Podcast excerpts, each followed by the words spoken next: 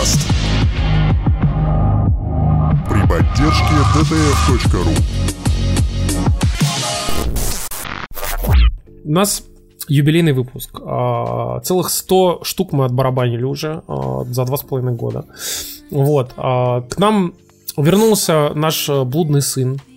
Блудный ведущий на полставки, я так назову. Блудный ведущий на полставки. Валя, который вечно занят, просто безумно всегда. Мы еле-еле умудрились его выцепить, и то не в обычной атмосфере, а он вообще в Доминикане. Вот. Да, накатил там уже Куба Либры.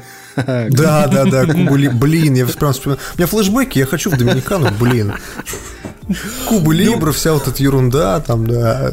Одни нигеры черные, другие коричневые. Ты их уже начинаешь различать через неделю уже. Хорошо прям. Это да. Сейчас было просто так расистски. Понимаешь, Тимур, в Америке афроамериканцы, а вот в Доминиканской республике там нигер. Не, они, кстати, сами себя так и называют. То есть у них вот это... Они вообще такие, знаешь, по кличкам угорают там. Но это тот случай, когда они сами могут, а ты вроде как бы со стороны не очень.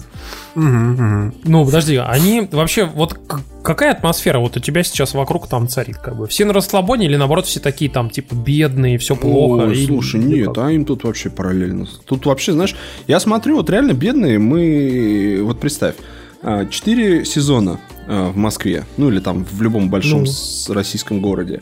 Соответственно, обувь на 4 сезона купи, одежду купи. С учетом всех этих солей, грязей, она еще у тебя и через год просто превращается в жеваное ничего. И ты реально тратишь кучу денег на хер пойми чего. А здесь у тебя плавки, сланцы, и, в принципе, даже майка не очень нужна. И попер. А вы слышали эту историю, что по Тихому океану где-то бродит самый контейнер, который с контейнеровоза как-то упал? И там, типа, вот эти сланцы, эти резиновые тапки. И, короче, их прибило то ли к берегам как раз Доминиканы, то ли к берегам Кубы. И местные все разобрали. И до сих пор с них ходят. А это произошло там лет 15, наверное, назад. Да, да. Мне такую байку рассказывали. Они несношуемые. Поэтому они, на самом деле, здесь бедные, конечно, но не унывают. Ром вообще копеечный. Все нормально. Поэтому... Да, там вообще гонит из тростника там, да. Да. Здесь быть бедным, знаешь, оно как бы все, что они ходят, не зазорно поют. Да. То есть здесь как бы нормально. Круглый год 28 градусов. Можно спать, где упал, там и спи. А бананы растут прям вот на ветках, чтобы да, вот и бананы поднялся. Растут, и манго, и что-то только не растет. Да нет, тут, конечно, вообще жир в плане бомжевания. Я бы, может быть, и погулял здесь такой, знаешь, чисто. То есть такой орел или решка, короче, приехал, да, и неделю тебе $10. Да, потому что... Возвращаясь к нашим $100, парни, 100-й выпуск завтракаста. Да, парни, я вас поздравляю. Я, честно говоря, не верил, что все это протянется так долго. Тебя-то у самого подкаста как бы не очень долго будет. Так, кому? Ну, больше 100 выпусков точно. А он, кстати, еще... Ты долго делал, да? Там нам сейчас меняют сайты, представляешь, поломали XML-ку, и он пропал из iTunes. Ты прикалываешься, что, серьезно? Да, я сколько-то зашел такой, знаешь, я просто раз там в полгода заходил такой, смешно, там, знаешь, он там на 10-м месте болтался. А там его нету, да? А там его нет, я думаю, странно, а где же он? Неужели настолько меня забыли? Зырк-зырк, а он вообще исчез. Но его, на самом деле, можно было бы восстановить, это не проблема, но я что-то подумал, типа, нахрена. И, в общем, он пропал и канул в бездну. Ну вот тебе, дарим тебе идею. Берешь XML-ку от завтракаст.ру, пихаешь ее в свой iTunes Connect, и все классно. Ну, я думаю, что я начал писать подкасты в Телеграмчик. Ну, такие чисто, я в пробке стоял, там записывал что-то. Но что-то теперь, походу, и Телеграмчику хана, поэтому как-то надо переобуться и куда-то еще приткнуться.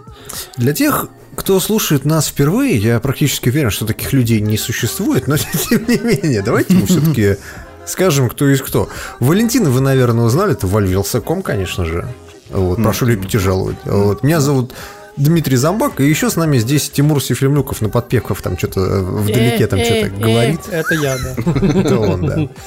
Ну, в общем-то, у нас действительно 100-й выпуск, мы отбарабанили уже очень много всего. Выпуск этот получился очень необычным, потому что у нас такой полный мэшап. Вообще, у нас куча-куча всего. Как мы любит говорить Маффин из подкаста «Пердикаст», модульный. Вот у нас тоже модульный сегодня подкаст, у нас по модулям. Вот сегодня у нас будет Валя в одном модуле. Потом еще другие люди, все помноженные на модуль.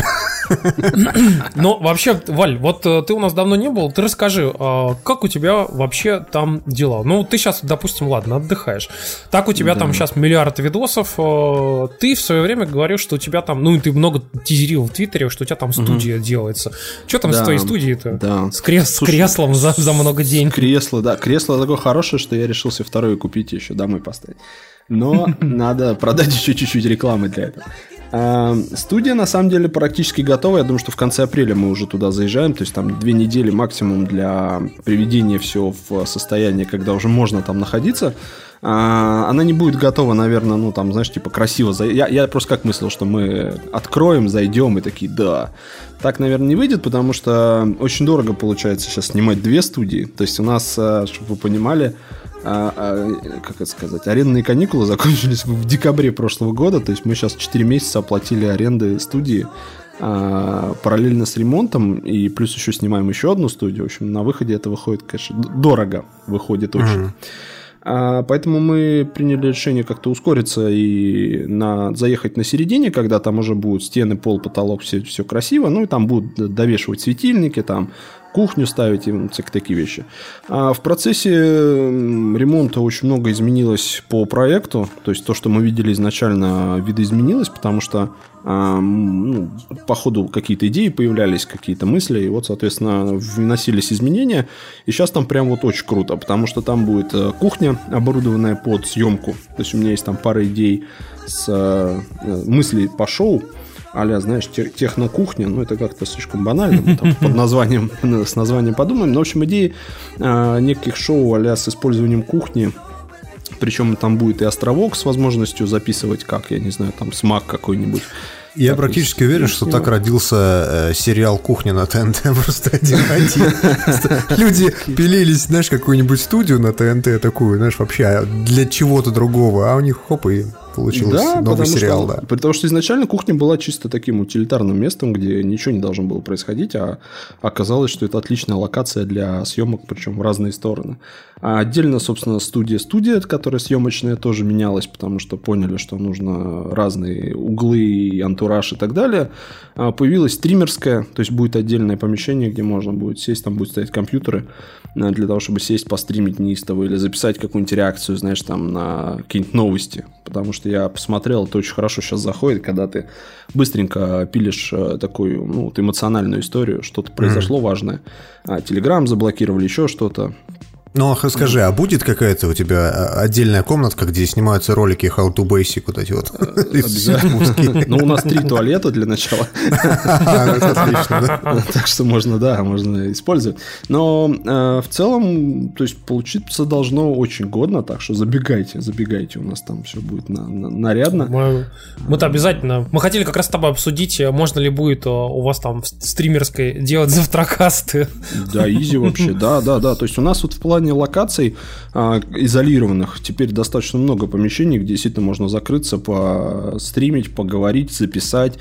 Никто никому не мешает. И локация, ну, в смысле, студия сделана таким образом, что в каждую комнату вход из мини-коридорчика, то есть ты как бы никому не мешаешь. То есть если кто-то занят, нет такого, что ты должен там проходить сквозь 3 комнаты и всех дергать. Поэтому и получается, что 3 туалета мы сделали как раз у 3 основных комнат свои туалеты. То есть у стримерской, она же, ну, там, она вот как раз совмещена с некой комнатой отдыха, но это, знаешь, там, типа, телевизор будет стоять гигантский, то есть ты можешь там хитро стримить либо на хромакей за компьютером, либо можешь играть, допустим, условно, на PlayStation и сидеть на диване и на огромном телеке, как тебе там больше, если, допустим, 5 человек надо посадить в кадр. Такой вариант тоже есть, поэтому это вот одна, там еще и душ, соответственно, потные катки и все такое. И 1 туалет около, соответственно, кухни, и 1 еще в конце коридора, это как бы общий для всех, если что надо. Вот, так что, видишь, можно вообще хитро там все это организовать, изолироваться, снимать, записывать что угодно. А очень много шумоизоляции, очень дорогой. Соответственно, там практически все отдельно сделана вентиляция приточная, дорогущие стоят кондеи. Не просто кондеи, а вот эти вот хреновины. Промышленные такие, что ли? Да. То есть которые будут... тихие, что ли? Которые очень тихие, еще и в 7 слоев обернуты изоляцией, чтобы, соответственно, ничего не гудело. Но так, воздух... самое важное, ковер на полу есть? Ковролин лежит, то есть вот в основной съемочной там ковролин, там еще а на стене?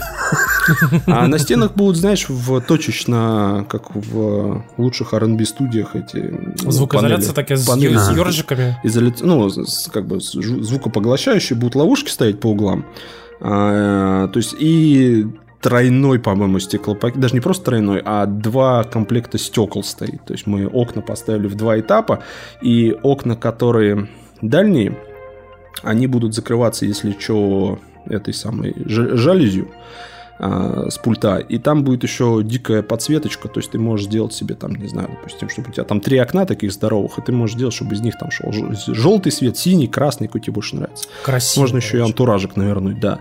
Ну и, соответственно, пришлось заморочиться, да, по звукоизоляции именно этого помещения, потому что, ну, как бы надо, чтобы никто ничего не мешал, не гудел. Так, а вот скажи, смотри, ну вот ты, допустим, сейчас делаешь классную студию. Вот. Мы пригласили еще Илюху Овчаренко, он нам тут рассказывал про Фенон и про вашу там всякую работу, про новые форматы, что сейчас лучше аудитория воспринимает. Вот скажи, ты, ну кроме того, чтобы на кухне, например, что-то поготовить, у тебя вообще были идеи каких-то новых интересных форматов, куда ты сам хотел двигаться? Ну вот кроме, например, того же самого там авто. Ну у тебя так неплохие сейчас обзоры получались, типа Тесла там и прочих. Вот ты как-то думал двигаться в еще каких-то направлениях? Ты знаешь, да, идей на самом деле достаточно много. Мне нравится история с некими шоу, то, чего на канале никогда не было вот последнее время, и по факту. Разве что новости мы как-то смогли там сделать более-менее в регулярном режиме. Но в любом случае это шоу, это новые интересные форматы, которые мы сможем делать за счет высокой организации. Потому что сейчас все валяется кое-как, хер что найдешь. Если надо куда-то поехать поснимать, ту же Теслу мы снимали, знаешь, как это за один день решили. Машина там 1,5 часа стояла на парковке Яндекса. Мы приехали, поснимали, уехали. Соответственно, я надеюсь, что с помощью высокой организации и хорошего бэкграунда, то есть там постпродакшн должен быть очень быстрый, мы сможем делать крутые штуки, которые мало кто делает у нас или вообще не делает. Поэтому я пока, знаешь, не сторонник развиваться в сторону, типа, сейчас мы навернем еще 5 грандиозных форматов. Я сторонник, вот то, что у нас неплохо получается, сейчас довести до состояния, когда это будет прям очень круто, быстро, понятно, и дальше уже от этого отталкиваясь идти куда-то в сторону там новых форматов, идей и так далее. Пока я сторонник допилить то, что неплохо получается. Я вижу, что заходит, что не заходит, что надо допилить, что доделать. Но на выходе хочется верить, что будет у нас уделяться внимание 3 основным историям. Это гаджеты как таковые. Это, ну, я к этому направлению отношу все. И технику как материальные какие-то фиговины, так и софт, железо и так далее. Говоря. Да, потом софт игровой, ну, то есть все, что касается игр, и машинки, да, вот это 3 вещи, которые мне сейчас надо сделать, чтобы у нас все прям вот от зубов отскакивало, что называется, и потом полетели. Так что это было бы классно. Хочется верить, что да, потому что, ты знаешь, я смотрю, сейчас никто особо не развивается в сторону именно какого-то более серьезного. Причем серьезный продакшн, он не подразумевает какое-то серьезное увеличение картинки какой-то там драматичное, чтобы прям вообще как в телеке. Не, вот это как раз абсолютно не задача. Потому что... подожди, а то есть Red Epic не нужен тебе, что ли? Вот ни Red Epic, ни новый Black Magic, который там представили, портативный, да. Он классный! Он неплохой, да, я хочу его потестить, потому что выглядит... Единственное, что у Black Magic там проблемы с батарейками были, там еще какие-то неочевидные вещи, но... Картинка на Ютубе должна быть более-менее, звук хороший. Звук, очень важен звук. Как это ни странно, если у тебя херовый звук, то... Потому что я где-то прочитал исследование, что 60% контента на Ютубе потребляется в аудиоформате. То есть люди открывают видосик и делают свои дела, и, знаешь, там в полглаза как-то смотрят, в большей степени слушают. Поэтому надо, чтобы было вот хороший звук, хороший плюс-минус картинка, там, содержание. То есть форма – это, конечно, круто, но содержание, идея, она продает и заставляет смотреть куда более... ну, активно, поэтому не стоит заморачиваться. Это не значит, что мы не вкладываем херовую тучу денег в оборудование, в железо. Вот, я сейчас хочу, знаешь, купить эти... Шоган есть такая херобора, 19-дюймовый рекордер, который как монитор, он же в себя пишет там какой-то 12-битный RAW, там вообще можно творить жесть, цветокорить как не в себя. Но это, опять же, все весело попробовать, но, скорее всего, мы остановимся на каком-то там... Ну, я просто вспоминаю того же самого Маркиза Браунли, этого MKBHD, как бы, да, и он же там, блин, снимает на Red Epic, извините меня, как он в студии сидит и там смартфоны на слайдере прокатывает реально Red Epic. Как бы. Ты понимаешь, так, у него немножко другой формат продакшена. Он, во-первых, работает один, во-вторых, он делает там 2-3 ролика в месяц, редко когда чаще. И при такой загруженности, конечно, можно и слайдером туда-сюда ворзюпать, и цветокорить там все как тварь. У нас выходит иногда по 2 ролика в день. Вот, соответственно, при такой динамике это все баловство и излишество. Плюс качество картинки как таковое, ну, не особо продает себя. То есть он его не столько за Red Epic любят, его... в свое время он поднялся, когда снимал достаточно херовую картинку. Он харизматичный, такой добрый, да, малый. Да, он такой, знаешь, рафинированный. Я его, кстати, поэтому не очень люблю. Он такой, знаешь, как бы я вот такой объективный дядька, типа, значит, что там пару раз в год он что-то интересное сделает, а в остальном все такое очень простенькое. Я смотрю Лайнуса. Лайнус Тек-Типс очень мне нравится. Лайнус, да. Лайнус в этом плане более такой. Он творит херню, его часто там дизлайкают. Я вот смотрел, как он с дочкой собирал компьютер. Да, очень полная дичь, да. И вот, ты знаешь, я посмотрел, думаю, мне вот такой формат больше нравится. Херово туча роликов, фиг поймешь, 1 через 2 полная хрень, но зато живой. Зато смотришь и думаешь, блин, это чувак. Вот мне хочется в эту сторону идти. Я не сторонник, знаешь, типа там вылизанных роликов, которые там рожались в муках 7 дней. И писался сценарий еще. Да, писался сценарий, да, шуточки. Согласовывался со всеми. С фокус-группами, знаешь, отрабатывались шутки. Ну, это как у нас подкаст, да. Вот он согласован, подписан. Модуль. Да, все люди согласились, дали свое согласие. Валь, мы тебе потом бумажку дадим, короче, подпишешь. Да, ну, как там, обычно, заверишь там в бухгалтерии, донесешь, да. Вот. Ну, в принципе... Так что... Нет, спасибо, что спросили. Дела неплохо, на самом деле. С точки зрения всех проектов все идет как надо. Много чего еще того, что должно родиться в ближайшем будущем. Как раз я надеюсь, что студия позволит новые ресурсы какие-то вычленить для того, чтобы реализовывать еще всякие вещи. Вот. Ну и что, пилим. Поэтому... Блин, ну это на самом деле классно, и я очень надеюсь, что у вас все-таки будет получаться. Давайте немножко снизимся на наши замечательные реалии нашей страны. Реалии, я бы сказал, Валь, что будешь делать, когда YouTube заблокируют, да? Я тут уже пришел к мысли, что, знаешь, из-за ютуберов, которые как бы сейчас как саранча плодятся, можно сделать завод и ютуберами топить печь. Серьезно, вот если вдруг YouTube начнут блокировать, куда придется уйти? Слушай, ну, во-первых, у нас типа есть, я подумал об этом, у нас есть сайт, причем на домене .com, потому что рушный был, я его бросил. Надо было Вилса, причем по-русски написано .рф. .рф, да. И сервер в Рязани. Я думаю, что это вот один из вариантов, то есть мы как бы из пространства не попадем, ролики можно и на сайте публиковать. Второе – это приложение, вот как раз то, к чему хочется выделить ресурсы. Я очень хочу, чтобы у нас к концу этого года родилось все-таки приложенько, которая позволит набрать свою какую-то активную аудиторию пользователей и, соответственно, если что, фигачить туда. Пока есть идеи кое-какие ролики туда кидать на эксклюзиве, причем это не платная история будет, а просто как, знаешь, ну, привлечение аудитории к приложению. Mm-hmm. То есть мы будем таким образом туда. Я, возможно, думаю, что и подкаст мы, если Telegram там или что-то загнется, ну, это будет такой совсем лайтовый, там, минут по 10-15, я просто обсуждаю какие-то последние интересные новости, которые меня зацепили. Вот альтернатива. Я надеюсь, что таким образом мы какую-то аудиторию сохраним, если YouTube гавкнется. А то, что YouTube гавкнется, у меня, кстати, есть очень большие опасения, потому что, ну, до блокировки Телеграма мне казалось, что все это разговоры в воздух такое, что типа, ну, вот сейчас заблокируют, там все. Ну, так... типа, грозят кулаком и ата-так говорят, ну, да? Ну, да, да. Одно дело, там сайтики все-таки блокировать, это как-то не казалось чем-то вау. Или там, знаешь, LinkedIn какой-нибудь снесли, да кто им пользовался. Все пользуются им. Все пользуются в компании Тимура, да. Хочу свою профессиональную сеть, прими меня. А я тебя, кстати, добавил, да. Да, мне эта хрень до сих пор уж. LinkedIn как бы заблокирован, а спам от них все равно сыпется регулярно.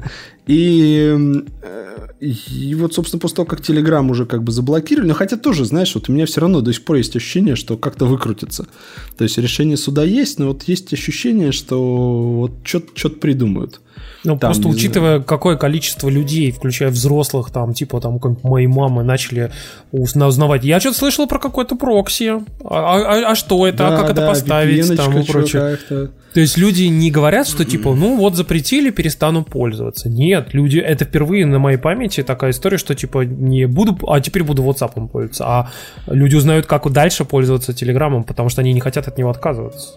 Напоминает многоходовочку такую, знаешь, типа загнать всех в Телеграм. Реклама Телеграмчика.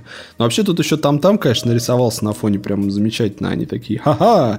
Я думаю, что они, кстати, знали. Я более чем уверен, что там все было просчитано. Я даже не удивлюсь, если все это еще и с посыла как бы сделано для форсинга вот этого мессенджера. У меня слушай, ну там-там был давно. Я тебе серьезно говорю, он как только появился... Я сразу же там зарегистрировал канал Завтракаста, прям сразу же в этот же день. Там палево в том, что ты как бы регистрируешься в Одноклассниках. Блин, я спалил то, что у меня есть аккаунт в Одноклассниках. Вот, и теперь Завтракаст в Одноклассниках. Парни, я отключаюсь на вас.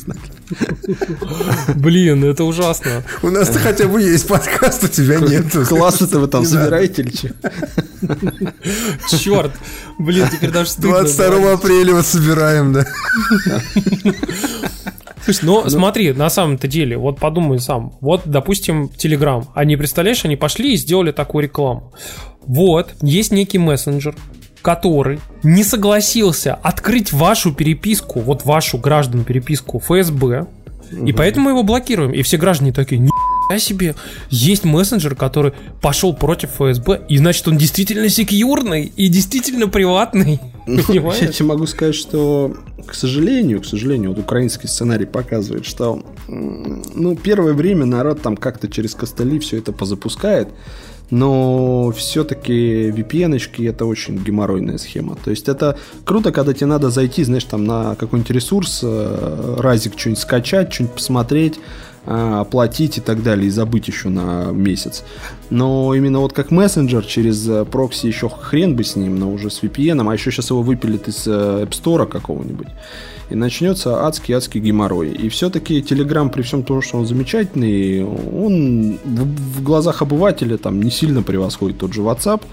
И какой смысл так страдать, непонятно. А гики, которые, конечно, молодцы, ну, они будут колоться и продолжать жрать кактус. Ну, подожди, но тут же самому прокси поставить, это просто на один линк тапнуть.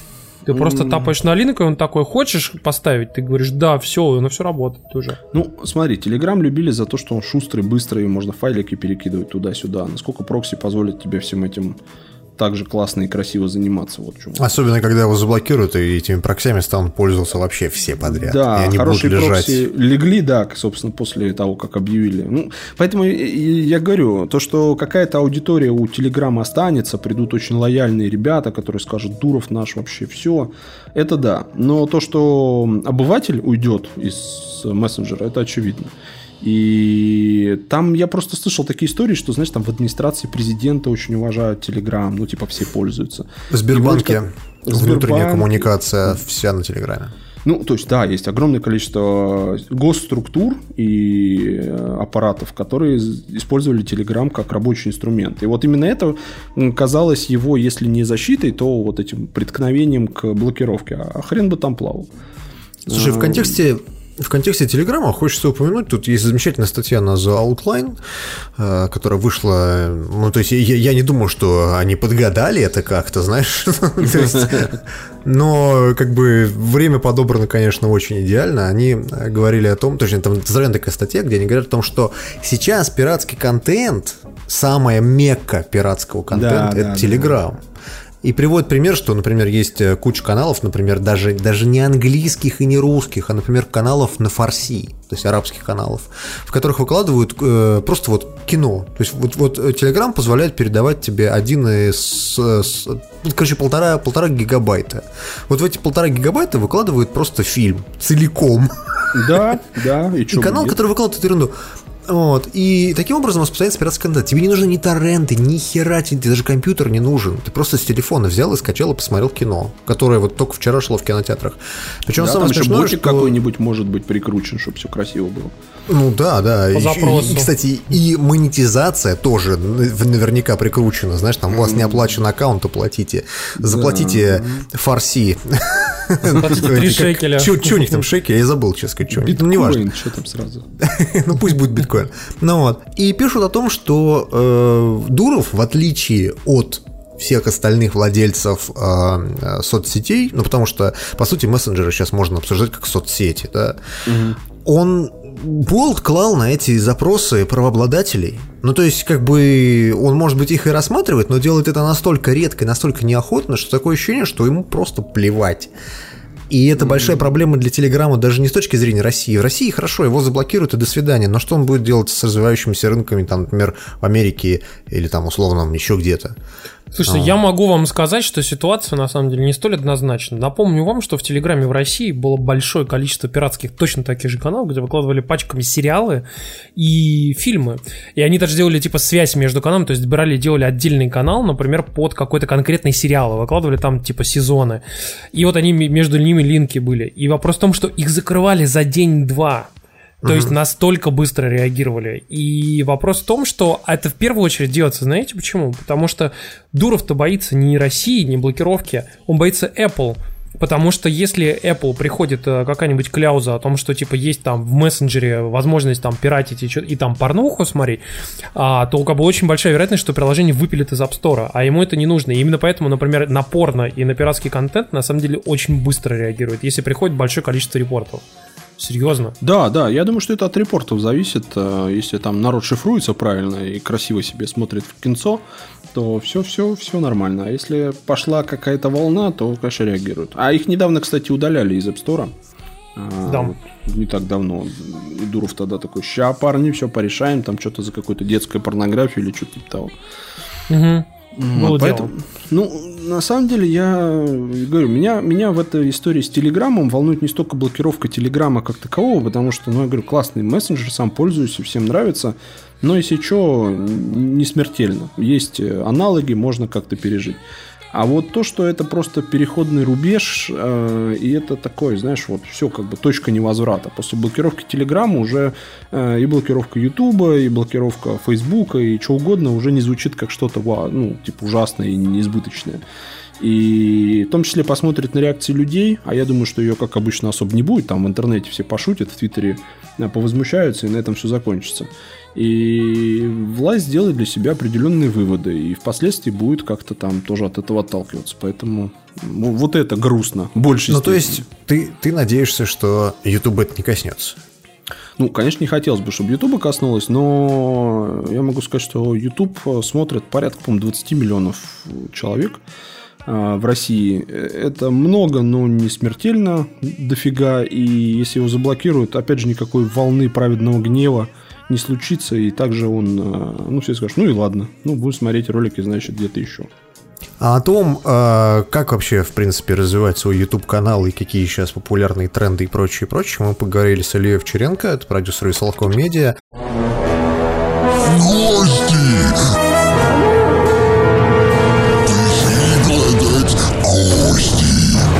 И у нас сегодня в гостях Илья Овчаренко, который... Которого представление, наверное, не нуждается. Который, наверное, может быть, не нуждается, но многие знают... Да, многие знают его под никнеймом Лялечка. Илюх, расскажи, почему Лялечка? Да что ж такое-то? Да, ну, серьезно. Ну, можешь не рассказывать, ладно. Мне понравилось то, что Тимур почти забыл мое имя. Короче, ты издеваешься, что ли? Этот, как его этот... Да. И на «и» как-то, да. Ильхам. Да, наверное. Короче, история очень простая. Я играл в компьютерных клубах. Пришел после ночи, надо было ехать на чемпионат. 2 часа оставалось, спать уже было невозможно. Я включил телевизор, и там шли телепузики. Я увидел эту желтую ***ищу. Вот, и понял то, что... А тогда было просто модно, короче, называть себя мудацкими никами в компьютерных клубах. Как бы я приехал и написал «Лялечка». Ну, разумеется, с транслитом, потому что по-русски никто ничего не писал, как бы. Вот. И вот эта вот четверка вместо «Ч», ну, как бы, как вы, наверное, помните все. Ну, и что-то, короче, оно одно за одно, и понеслось. Был какой-то момент, когда я только начинал работать в индустрии, когда мне не очень, как бы, я думал, бля, ну, что такое? Мне даже кто-то сказал, ну, слушай, ну, что у тебя ник такой мудацкий, короче, типа, надо менять, тебя никто серьезно воспринять не будет, пока ты будешь лялечкой.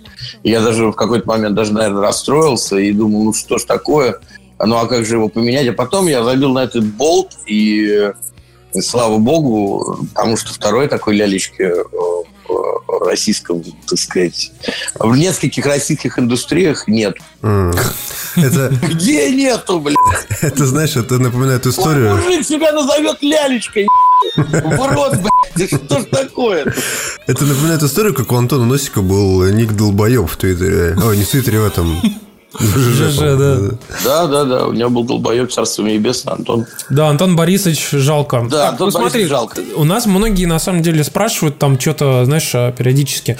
Ой, а это кто такой, типа, там, Илья? Вот, кроме того, что ты работал и когда-то поднимал вообще там целину, то есть геймбокс, вот, как бы, ты чем сейчас занимаешься? Я продюсер Вилсаком Медиа, продюсер, собственно, Вилсакома.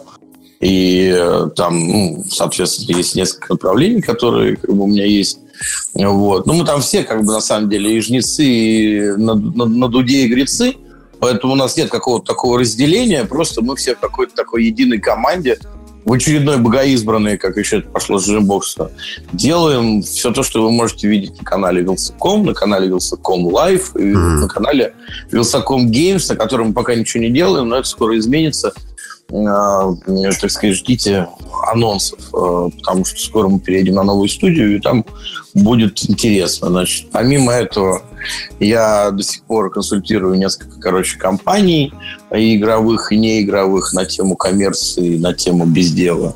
А помимо этого, у меня есть еще там один бизнес, связанный с играми. Вот, но он такой, типа, не очень публичный, детскими играми. Ну и, соответственно, как бы, я продюсер и создатель блога «Парфенон» с Леонидом Парфеновым на Ютубе. Так, вот раз уж ты, собственно, как раз-таки затронул тему Парфенона. Скажи вообще, как тебе удалось настолько консервативного человека затащить вообще на YouTube? Леонид вообще, как бы, мой кумир с молодых ногтей. Я смотрел с огромным удовольствием его на «Медне» и смотрел все его там практически работы. Ну, как потом оказалось, вообще далеко не все. И там вот последние несколько месяцев я еще, как бы, это, ну, как сказать, возмещал. Наверстываешь. Наверстывал, да. Вот, значит, я вообще до сих пор считаю, то, что это один из, ну, если не единственный, такого уровня журналист, историк, публицист, режиссер в России. То есть, ну, вот это, причем не пустые слова, потому что, ну, я же еще, как бы, дальше думаю, что кто это может быть еще, как это может быть, там, и так далее. И у меня нет второго подобного человека, который мог бы создать ему конкуренцию. Там, если кто-то скажет про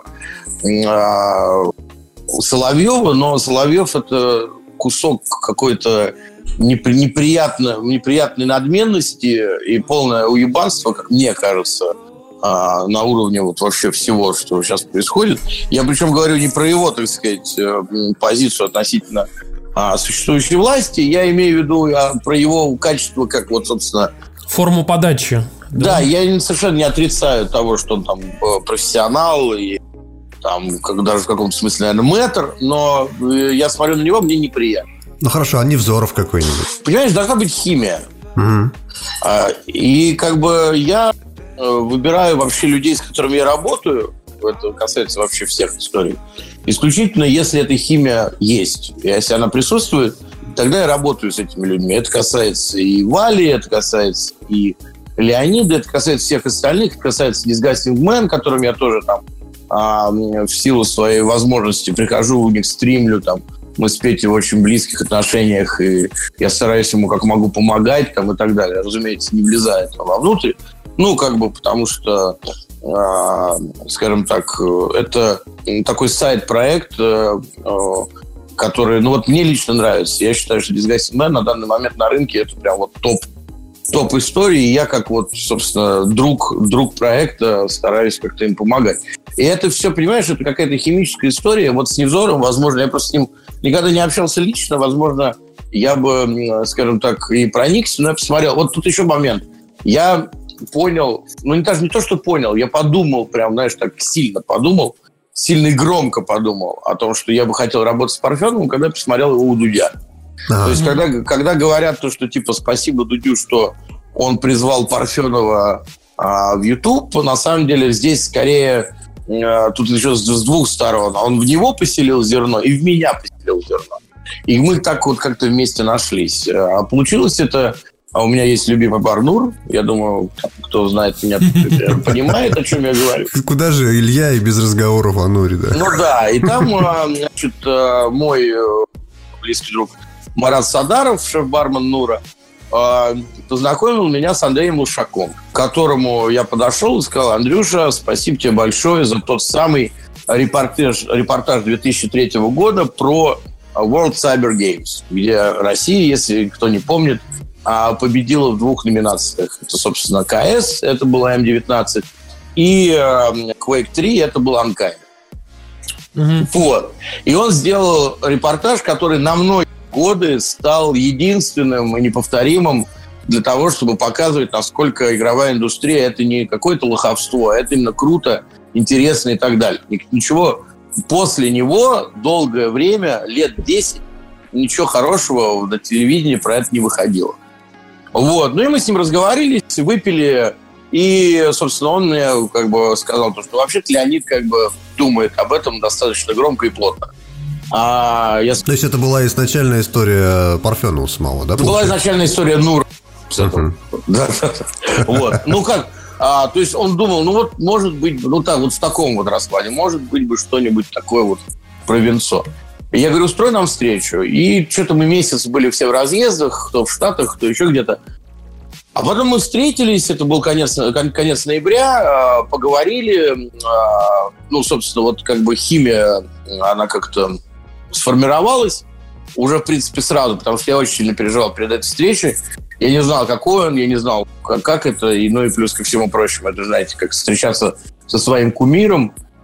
Но оказалось то, что он какой вот на экране, он такой в жизни, да, бесспорно, у него есть, ну, он может себе это позволить, масса каких-то нюансов, но все они связаны скорее с таким перфекционизмом во всем, что только может быть относительно его профессии, деятельности и людей, которые вокруг него.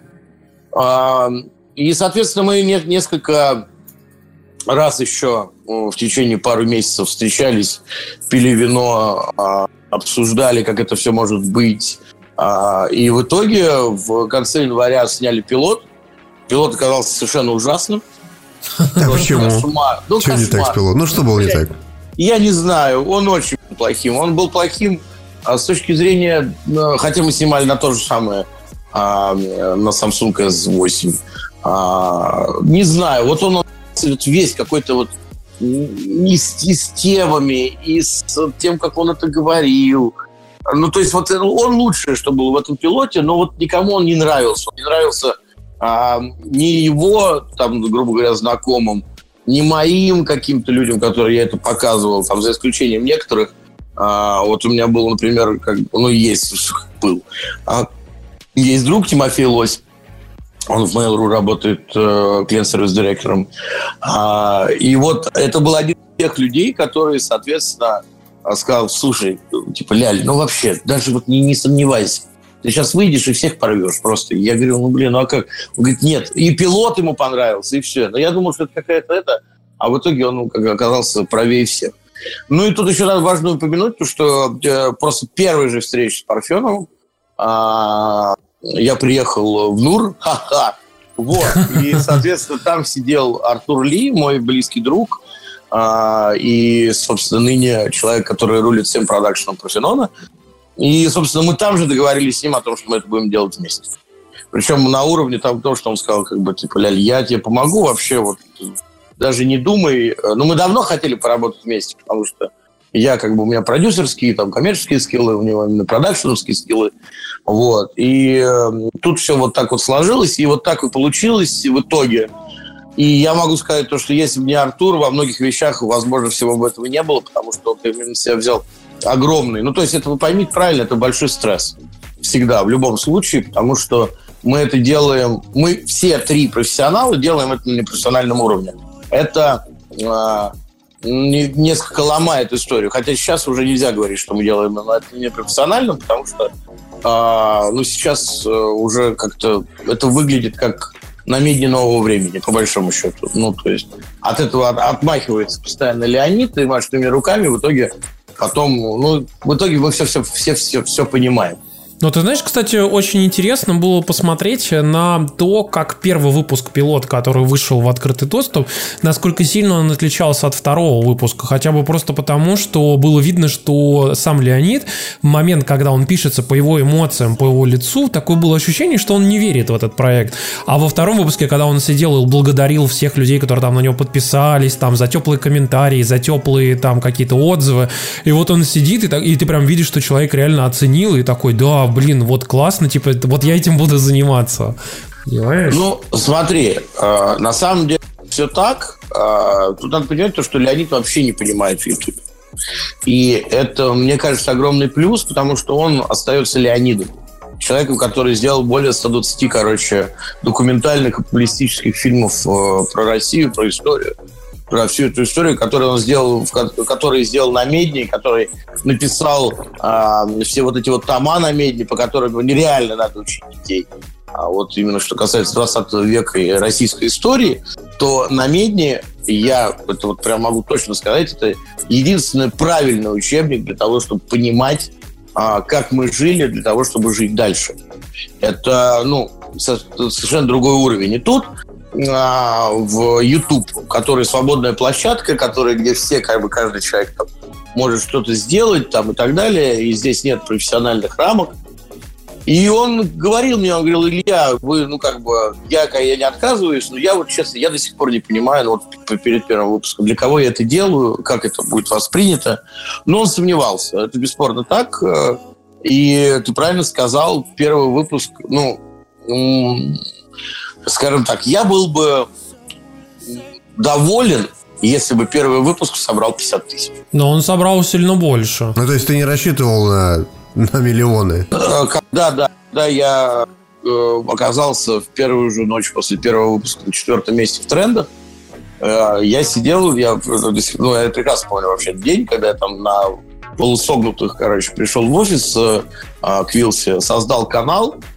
Мне там пацаны, конечно, поддерживали, там, помогали, там, а вот сейчас вот этот тег добавь, а вот это вот сделай, вот здесь галочку поставь. Ну, то есть я никогда не создавал канал на Ютубе.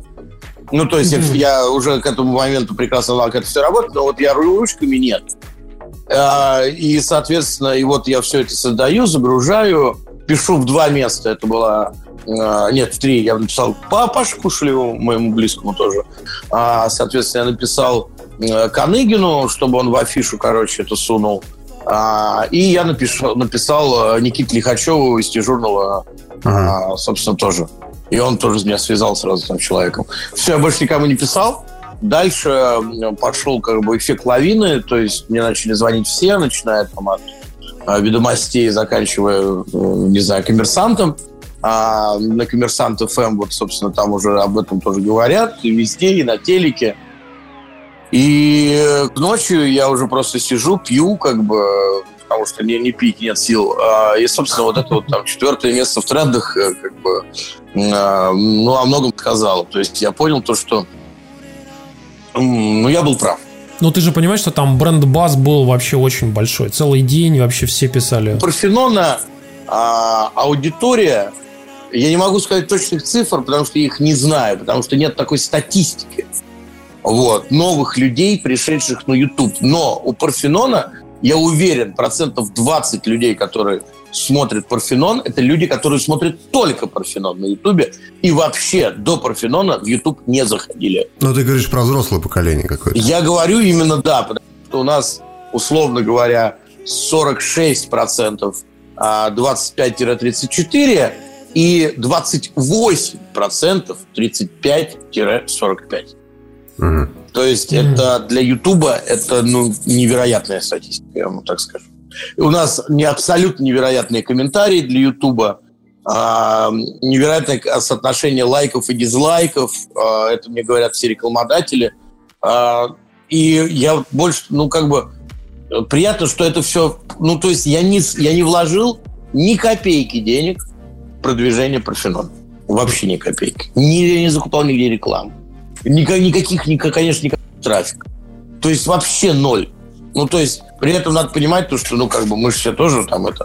И есть возможность достаточно белой темы там пропиарить там-сям. То есть трафик я вообще принципиально не закупаю, потому что, ну, в Ютубе это не должно работать вообще. Mm-hmm. То есть в Ютубе нужен, ну, как бы лид, а не просто тупо какая-то единица. Но есть много вариантов рекламы. И я уже такой в какой-то момент, блин, ну, может быть, там это... Я сказал, не вздумай ничего сейчас сделать минимум до 10-го выпуска, а максимум до конца года. Потому что канал вырастет сам. Канал у вас уже... Ну, то есть, это правда, у нас очень хорошие показатели по, так сказать, рекламному интеграции. Вовлеченности аудитории. Вовлеченности аудитории и так далее. И говорит, ты будешь думать и, скажем так, будешь вспоминать с теплотой о тех временах, когда у тебя не было вот этой всей убогой школоты и так далее, когда она все в любой момент, в какой-то момент прорвет и все, и начнется вот этот вот первый нах и так далее и тому подобное. Есть ли какие-то темы, которые ты запрещал Леониду говорить в его роликах? Нет. То есть он о чем хочет, о том и говорит? Ну, мы изначально в каких-то там вещах, то, что мы все-таки над схваткой, а не принимаем ничью сторону, и, в общем, так и получается. Именно поэтому, несмотря на то, что вот когда мне говорят... Причем это, я замечу, это не говорят вообще рекламодатели, это обычно говорят сторонние какие-то люди, типа, ну, у вас же это, типа, оппозиционный блок, но, ну, как бы, если вы посмотрите внимательно, то Леонид... просто, ну, объективно оценивает ситуацию. При этом он не, опять же, не принимает оппозиционную сторону. Разумеется, он не принимает властную сторону. Он просто вот такой сам по себе. И мы на берегу просто договорились об этом, что мы не топим как бы за что-то. Мы ни на что не на, как сказать, не сподвигаем людей. И к нам даже приходил вот гость, забыл, как его зовут, который сделал вот этот вот фильм «Сечин». Так. И он, ну, это не вошло как бы в финальное, но он там сказал, вот вы, Леонид, типа, я вот не понимаю, вот вы бы могли намного больше, короче, типа, мотивировать по аудиторию, вот больше как-то вот, так сказать, больше удавать какой-то информации, чтобы люди больше соображали и так далее. Он смотрит на меня так внимательно такой. Ну, следующий вопрос. Вот. Ну, то есть, ну, мы не хотим никого ни на что сподвигать. Но это и не было первоцелью. Исключительно на то, чтобы человек думал, чтобы человек читал, чтобы человек пил хорошее вино, ходил в хорошие рестораны, вел правильный светский образ жизни. Насколько каждый себе это может позволить. А нам не страшно то, что, да, мы сидим такие в Москве, с бабками, как бы с доступом ко всему там, и так далее и тому подобное. А когда мне такое говорят, ну вот ты такой в Москве сидишь, а тоже есть регионы.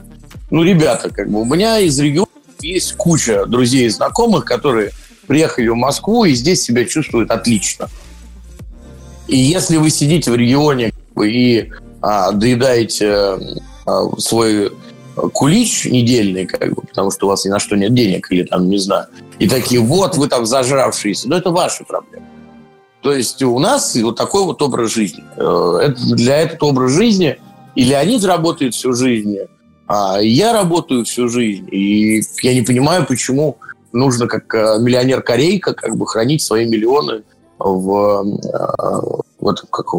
камере хранения. Часто обвиняют в таком? Ну, то есть, как бы в богемном образе жизни? Приходят и говорят там, типа, что это вы тут про свое пойло рассказываете? Ну, в Парфеноне-то нет. А вот, так сказать, в моих там вот историях там из игровой индустрии и так далее, ну, ты же там все равно, тебе же пофигу, у тебя баблолом. Ну, ты же все игры бесплатно получаешь. Ну, ты же там все можешь себе позволить. Ну, те же там особые отношения. Ну, пацаны, ну, я просто пришел в игроманию в 2005 году по объявлению в ЖЖ. У меня папа не нефтяник. У меня вообще как бы не было ни одного трамплина. То есть все мои родственники, которые были, условно говоря, пальцасты, это дядька, он умер от рака, когда мне было 9 лет. И дед, который у меня тоже был со всех сторон пальцастый, он просто умер, когда я был в 9 классе. Все. Ну, то есть все. У меня мать мент, с которой я не общаюсь. И, короче, и все. На этом все закончилось. Как бы. Отца не стало в 2014 году. Нельзя. Ну, то есть мне это смешно, когда мне такое говорят, потому что, да, бесспорно, я москвич. Но я живу на съемной хате, как бы, ну, правда, крутой съемной хате. И, собственно, зарабатываю деньги, как я могу. И сейчас я вообще не работаю ни в каких компаниях. У меня нету зарплаты, в принципе, как факт. Сколько заработал, столько имеешь. Ну да, сколько набегал, столько имею. И я просто не понимаю, почему вот нужно сидеть на жопе и обвинять всех в том, что они больше зарабатывают. Иди заработай. Ну иди, сука, поработай, сделай что-нибудь, вместо того, чтобы срать в комментариях. Вот реально. Иди, займись, сука, делом. Я практически уверен, что это потом на цитаты, вырванные из контекста, разорвут. Ой, ну в смысле, вот это тоже, это очень важный момент. Мне насрать, вот чтобы вот что там говорят в интернете. А расскажи, а если проекты твои хулят? Ну, то есть, условно, выходит статья в каких-нибудь там... Если это конструктивно... Нет, смотри, если выходит статья, это другая история. Так. А если там реально неконструктивная хула с враньем, ну, как бы, я на, так сказать, белых правильных основаниях этот проект выебал. У меня для этого есть все возможности. То есть вдаришь по всем сестрам по серьгам? Ну да, но такого я, честно говоря, не припомню. У меня были истории, как вы помните, времен Джеймбокса, когда там отдельные мои любимые люди пытались меня хулить, пытались хулить мой проект, моих сотрудников и так далее и тому подобное. А я тогда вступал в какие-то перепалки, там что-то было. Но я тебе так скажу. На самом деле, если не написана откровенная ложь, которая, скажем так, накладывает определенные сложности на реноме, так, то мне похуй тоже.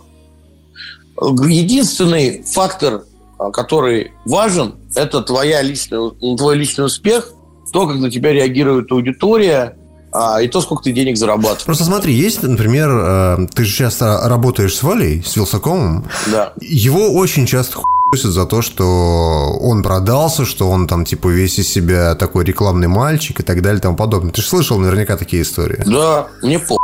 И ему. Вот вы видели этих людей? Я вот смотрел эти ролики. Пусть это пи***сно ко мне подойдет и начнет мне это говорить в лицо. То есть, выйди со мной раз на раз, а не в интернете базарь. Реально, как бы вот это реально единственный фактор, который, тогда я человек отоварю или словесно, или как бы физически. Но как бы, это, по крайней мере, хоть как-то, каким-то образом что-то значит. А когда человек пишет букву в интернете, это не значит ничего. Я работаю с Тином, потому что он какой вот в роликах, такой же и в жизни. И все, что он говорит по поводу того, что мы не рекламируем то, что нам не нравится, мы не занимаемся по продаже мнений, мы не продаемся за каждую херню. Это все чистая правда. Мы отказываем, 40% у запросов. Особенно, когда к вам приходят со всякими там этими токенами, айко и биткоинами. Я тебе больше того, нет, это вообще даже не обсуждается. А вот приходит какой-нибудь китайское говно, какой-нибудь продукт говёный, да? Так. Ну, Huawei. Нет, Huawei, кстати, прекрасная история. Ну, то есть, я ненавижу Android, все это знают. Я не знаю, как в говне можно сидеть, но... как бы, ну, Huawei это прям там флагман. Ну, хорошо, ладно, окей, Xiaomi. Ну, и Xiaomi там. Окей, китайское нонейм говно. Китайское нонейм говно, там, ВК, не знаю. Вот. И мы такие смотрим, такие, нет, мы не будем это. Ну, потому что, ну, не, мы можем это сделать там интеграцией, которая будет видно, что это реклама. Вот. Mm. Но мы там не будем его хвалить. Мы просто скажем, вот вышел, вот это, вот хотите, вот берите. То есть мы никогда не сделаем про это, в котором будет говорить, что это хорошо. Мы больше намного следим за собственным, опять же, имиджем, чем кто-либо из тех, кто нас... Раз уж у нас речь зашла про Вилсаком и вообще, в принципе, про YouTube и про Парфенова и прочее-прочее, ты скажи, вот сейчас... Условно, человек, студент, получает, там, не знаю, приходит ему в голову такая мысль, что вот я хочу быть как успешный видеоблогер. Сейчас уже поздно или что? Нет. То есть он может что-то сделать? Никогда не поздно. Конечно, да. У меня нет формулы, и ни у кого ее этой формулы нет, каким образом сделать так, чтобы ты так сказать... Взлетел. Да. Угу. Ну вот скажи, например, если ты, ну особенно в рамках разных тематик. Например, мы берем тематику, которая сейчас к тебе ближе из-за того, что ты работаешь с Валей. Например, ты хочешь стать там, ну, грубо говоря, техноблогером, например. Вот ты смотришь на Запад, есть, например, крутой пример того же самого этого Маркиза Браунли, который MKB HD, чувак снимает просто какие-то ебейшие ролики. Вот он за 4 года там просто поднялся, ну, до уровня одного из самых уважаемых техноблогеров в мире вообще. А буквально начинал канал, там вообще у него никого не было. Вот сейчас это вообще возможно, например, в России там стать типа популярным техноблогером? Вот с техноблогеры — это такая история очень тяжелая, мне кажется. Я так скажу. Если ты талантлив, у тебя есть всегда шанс. Если ты делаешь что-то, что не делает никто, у тебя есть всегда шанс. Играть в повторюшку шансов сейчас особо нет. А снимать там, условно говоря, реакции на других блогеров, вот это все говно, ну, мало, очень, очень мало шансов на то, что это выстрелит. Но еще такое количество неохваченных историй, такое количество неохваченных форматов. Я бы на Запад вообще не очень ориентировался. Запад, как и традиционно, как вообще во всех историях, да, это на 5-6 лет дальше, чем мы. Так. Поэтому, как бы, мы, скорее всего, к тем форматам, которые на Западе, вот помнишь, мы с тобой недавно, Тимур, обсуждали, да. Мы просто не готовы еще аудитории к такому. Я скажу вам следующую историю. У меня позиция сейчас так называемого взрослого Ютуба или нового телевидения. Я считаю то, что виток, вот эта спираль совершила, и всем захотелось резко профессионального взгляда на вещи. То, что там какое-то время назад, там, например, давайте 10 лет назад, меньше, 8 лет назад. И почему YouTube победил журналистику? Потому что всем надоело то, что вот эти вот привычные форматы, какие-то устоявшиеся принципы там, и так далее. И захотелось прям свежего воздуха в роли таких же людей, как и вы. Все, всем заебало смотреть на таких же людей, как и вы. На вот этих вот мальчиков, вот этих вот зайчиков, этих девочек безмозглых, на всю вот эту хуету, которая, короче, называется русский YouTube. Реально полный на какого-нибудь, там, не знаю, какого-нибудь Соболева, которого у меня нет лично никаких претензий, но его контент — это полный пиздец. Это реально чувак стоит, собирает, короче, ютубовские и около ютубовские новости за неделю, и такой он весь в белом, а все вокруг пи***цы.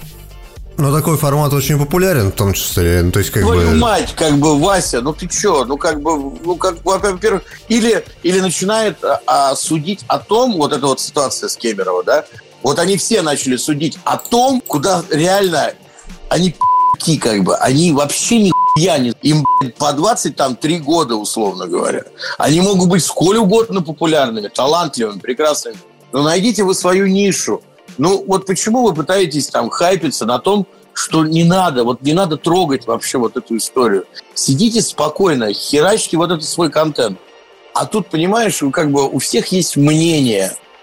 Причем такое, что вот просто вот если это не... Если вы не согласны с ним, что идите в ***ду. Я вообще считаю, что институт мнения... Вот знаешь, вот мнение, как вот я вот так считаю, и значит вот все, я буду за это биться. Ну подожди, но у тебя же тоже есть какое-то определенное мнение по многим вещам. Объясняю. Вот выходит игра, вот за что мне там часто, говоря... Предъявляют. Ругают. Да, ругают, да. Вот, типа, вот, блядь, ты, короче, вышла игра, ты такой радостный, тебе так охуительно, а потом ты такой, типа, перестал в нее играть.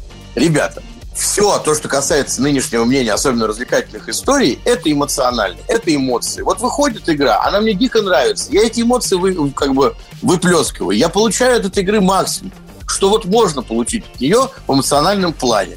Я ее практически никогда не прохожу. Я практически вообще не прохожу игры сейчас. У меня нет на это времени, нет на это возможности там, и так далее. Поэтому я беру игру, прям из нее как бы вот всю выжимку, короче, высасываю и забываю о ней. И впоследствии, когда вот эти эмоции... Вы понимаете, все это же воспринимается... У вас происходят какие-то события в жизни. Вам хорошо, вам плохо. Все это супер субъективно. И биться за какое-то мнение относительно какого-то современного продукта развлечения, ну, это странно.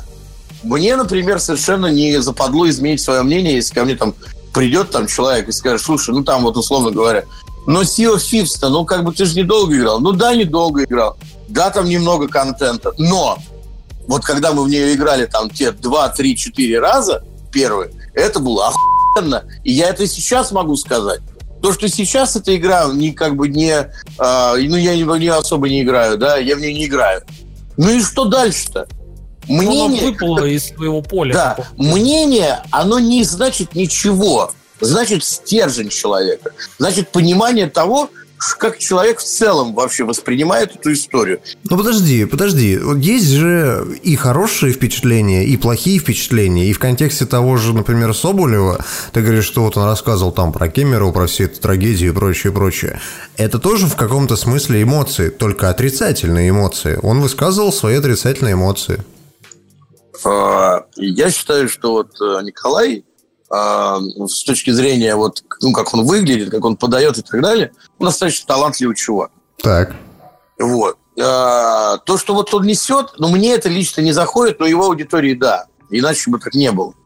Но об определенных вещах нужно говорить, когда у тебя есть, ну, определенные бэкграунды. Я вот, например, никогда не буду говорить на общественно-политические темы, как это может сделать, например, Леонид Парфенов. Потому что, ну, у меня нету такого бэкграунда. Я не хочу туда лезть, я не хочу высказывать... У меня есть какое-то об этом мнение, но оно не публичное. Зачем оно нужно? Вот я разбираюсь там достаточно не слабо, там, не знаю, в играх, в коммерции разбираюсь. Я об этом могу говорить. А об Кемерове я не хочу говорить. Ну, потому что...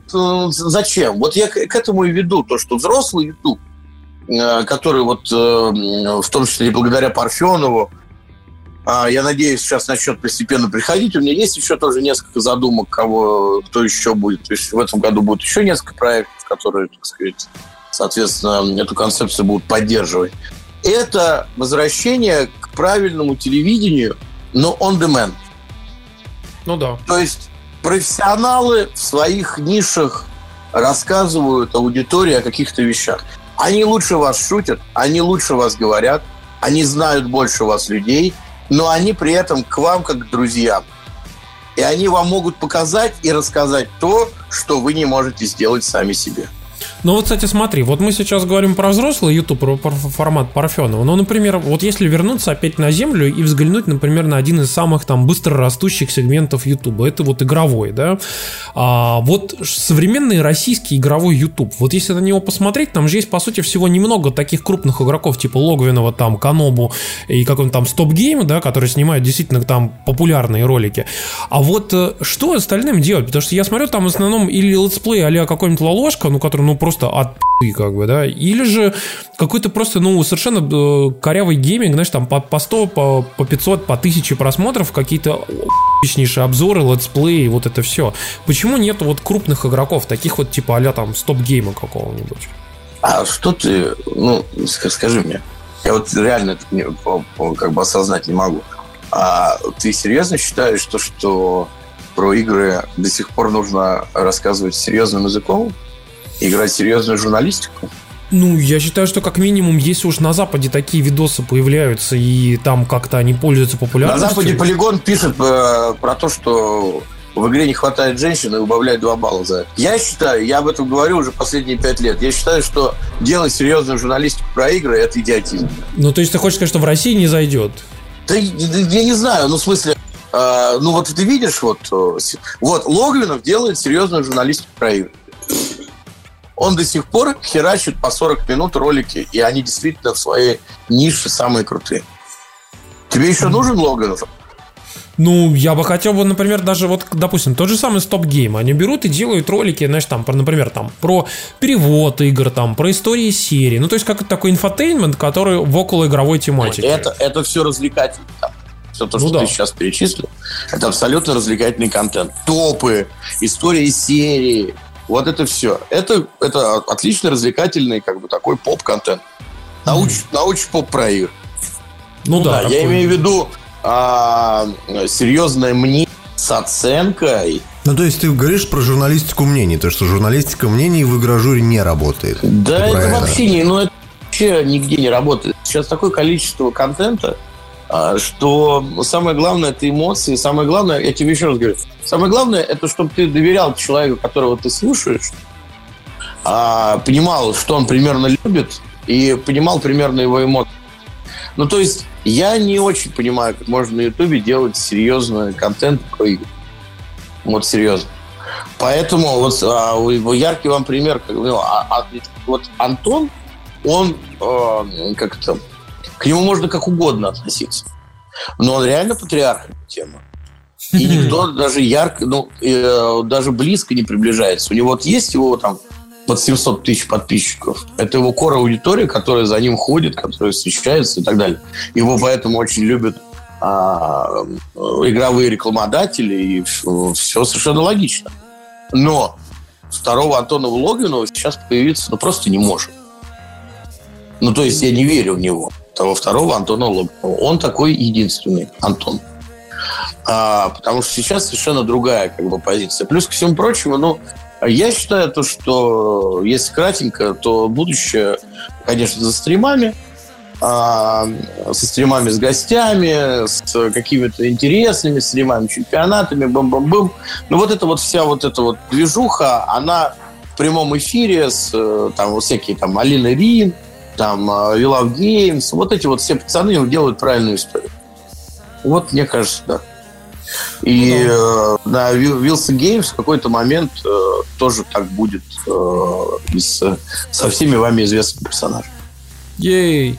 Слушай, на самом деле, очень интересно было послушать в этом плане, конечно, про взрослый YouTube. Очень будет интересно взглянуть, как, насколько будет возможно для старых героев, которых как раз-таки смотрели вот эти все сейчас нынешние 40-50-летние люди, смогут ли они вернуться на YouTube в каком-то правильном новом формате и быть как раз-таки интересными для вот этих людей, которые тоже придут на YouTube, по сути, как свежая кровь. Вот эти 50-40-50-летние. Ну, там, мой отец, например. Вот, и вот ему, например, интересно смотреть Парфенон. Вот мне интересно, кого еще он мог бы также смотреть и кого можно было бы привести. Ну, я так скажу, мне самому интересно. То есть я сейчас активно в эту сторону работаю и думаю, и, как бы, и пробую всякие истории. Я думаю, что, скажем так, осень покажет. осень будет не только, как мы любим, игровой, но еще будет и вот именно ютубовский таким подходом, потому что для нас это тоже очень важно. Не хочется быть такими, скажем так, одинокими конями в огромном поле школоты и так далее. Вот. То есть это неправильно. Нужно эту историю двигать дальше. Плюс, как я знаю, и коллеги тоже об этом думают. Просто вопрос, у кого что и как получится. Будем тогда ждать, чего. И я надеюсь, что у вас там все получится. Тем более, что Парфенон вышел хорошим. И я так понимаю, что у вас там рекламная интеграция постепенно тоже улучшается. И я думаю, что, в общем-то, и снимать тоже получится еще лучше. Потому что первые выпуски, конечно, были... Сразу видно, что сделано на коленке. Вот. Но впоследствии так все лучше ничего получалось. Да, спасибо. Мы действительно там... постоянно что-то меняем, и, как ты верно заметил, от выпуска к выпуску заметен прогресс. И заметен прогресс как и, в общем-то, с точки зрения оформления, так и с точки зрения самого Леонида, который растет просто с такой скоростью, что я не думал, что этот человек вообще может расти. Он очень такой пластичный, он же очень под форматы различные. Приемистый, как говорят, да. Да. Я просто в свое время работал с его сыном, когда был в РИА Новостях, с Ваней Парфеновым. Вот. Угу. Он делал там интересный формат, который назывался «Рэп-новости». Вот. Там Дина МС-47 и СТ начитывали новости под различные мультипликационные там истории. Вот. И в свое время было очень смешно, когда приехал Медведев в РИА Новости, и ему показывали эти рэп-новости, и Ваня стоит такой просто белый, а там прям такое по жести прям. И Медведев такой сидит, смотрит, такой, да, хорошо получилось. И все такие, фух, слава тебе, Господи, не разгонят шарашку. Это было, да, забавно. Но тогда я думаю, что ни он, ни его отец даже подумать не могли, что придут на YouTube. Слушай, Илья, спасибо тебе большое, что зашел к нам в гости. Пожалуйста, всегда рад. У нас тут вообще аж целый 100-й выпуск, видишь, мы тут уже барабанили 20 минут. Вас поздравляю, вы в другой истории фигачите.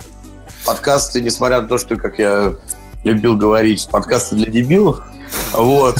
И эту цитату на обложку можно.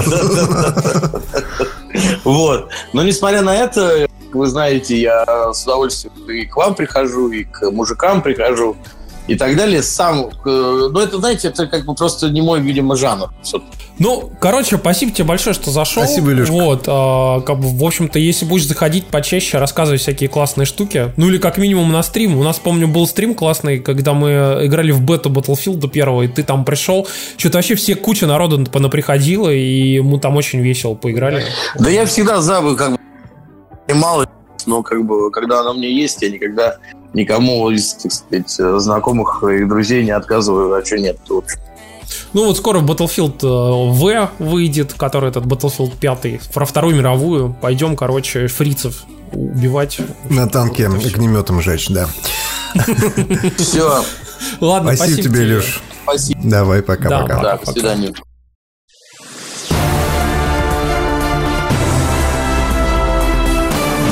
Новости.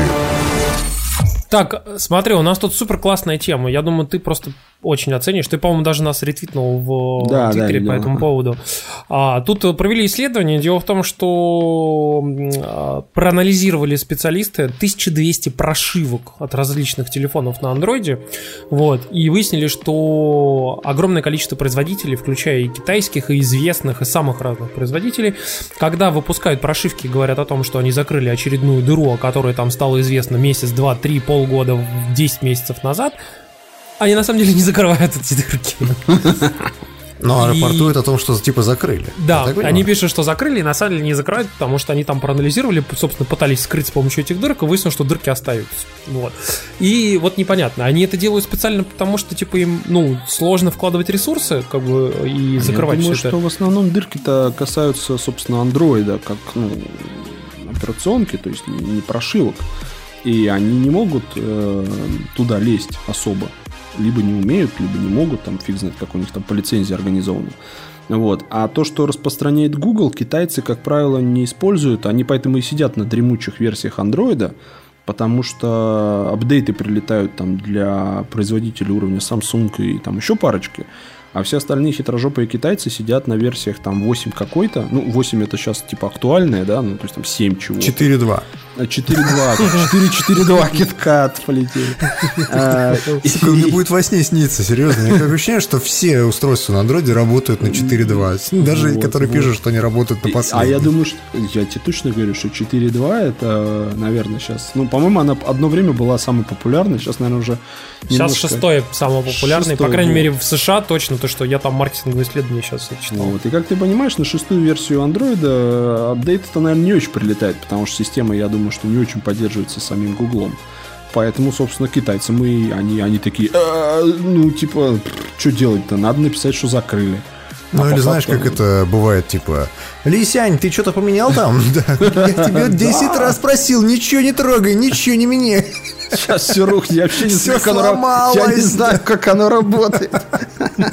Это, кстати, очень частая проблема. Вы зря смеетесь, серьезно. Да. Блин, ты починил дырку какую-то неочевидную, а у тебя упало все, понимаешь? Нахрена трогать. Я, кстати, напоминаю вам про пост Турбо Джедая, который в свое время написал совершенно офигеннейший пост на своем медиуме о том, что почему ваш Android-телефон не получит обновление.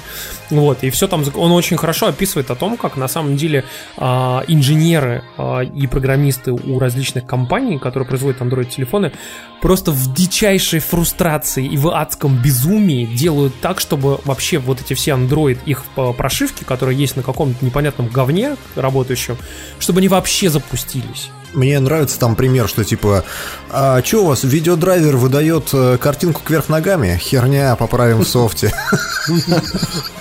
Ну, то есть там прям все совсем прям настолько ужасно, как бы. И самое главное, что потом Google приходит и говорит, что на новых телефонах вот такие-то будут спецификации. И они в итоге берут и заново с нуля вообще создают весь борд, заново создают вообще абсолютно весь софт, и как бы о поддержке прошлого даже речи не бывает. И о поддержке новой системы старыми телефонами там даже не заикаются вообще. Ну, там еще и такие фишки есть, типа Qualcomm поддерживает свои процессоры 2 года. Поэтому сейчас даже первый пиксель уже как бы досвидули, получается. И Google ничего не может с этим сделать. То есть они как бы и рады поддерживать собственные устройства какое-то продолжительное время, но они физически не могут это сделать, потому что драйверов и как бы обновлений от самого Qualcomm не будет. К вопросу о дырках железных и так далее, и так далее. То есть они такие, ну, сорян, парни. Поэтому... Покупайте новые телефоны. Теперь за $1000. Да, флагманы $1000 вполне. Ну, на самом деле, я посмотрел, как работает Android P, который 9 будет DP1.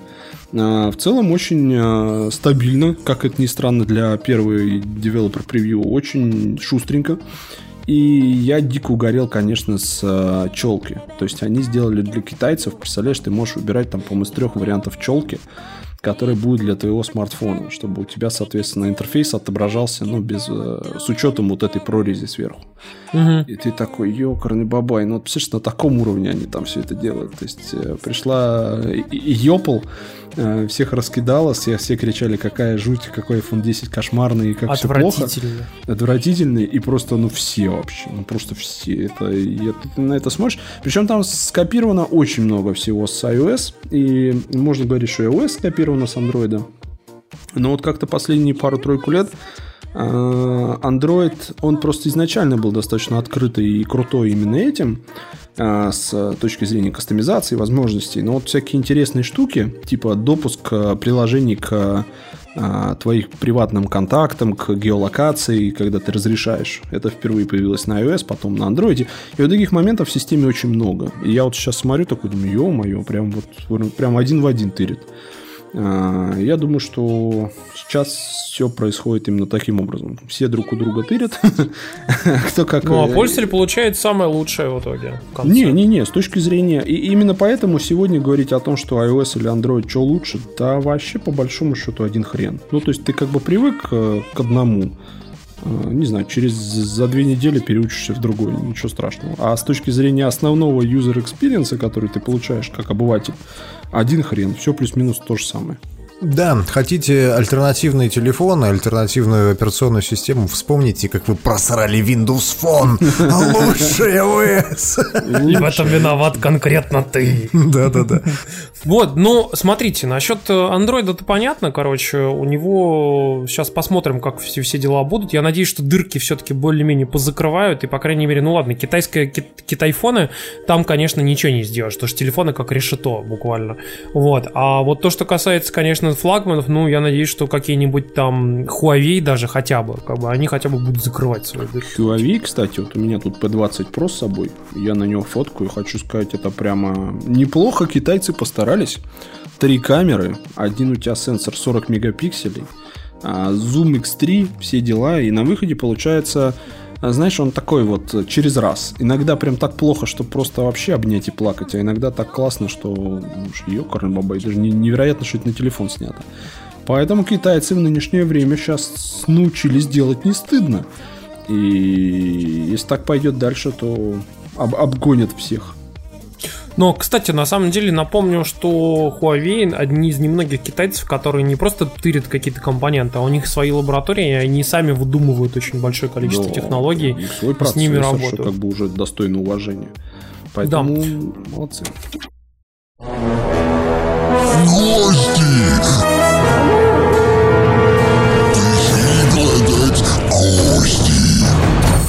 В данный момент в гостях Юра Крупенин, он же Турбоджедай. Мы позвали его, на самом деле, как и в прошлые разы, исключительно из его каких-то совершенно выдающихся экспертных навыков в области того, чем мы вообще не понимаем.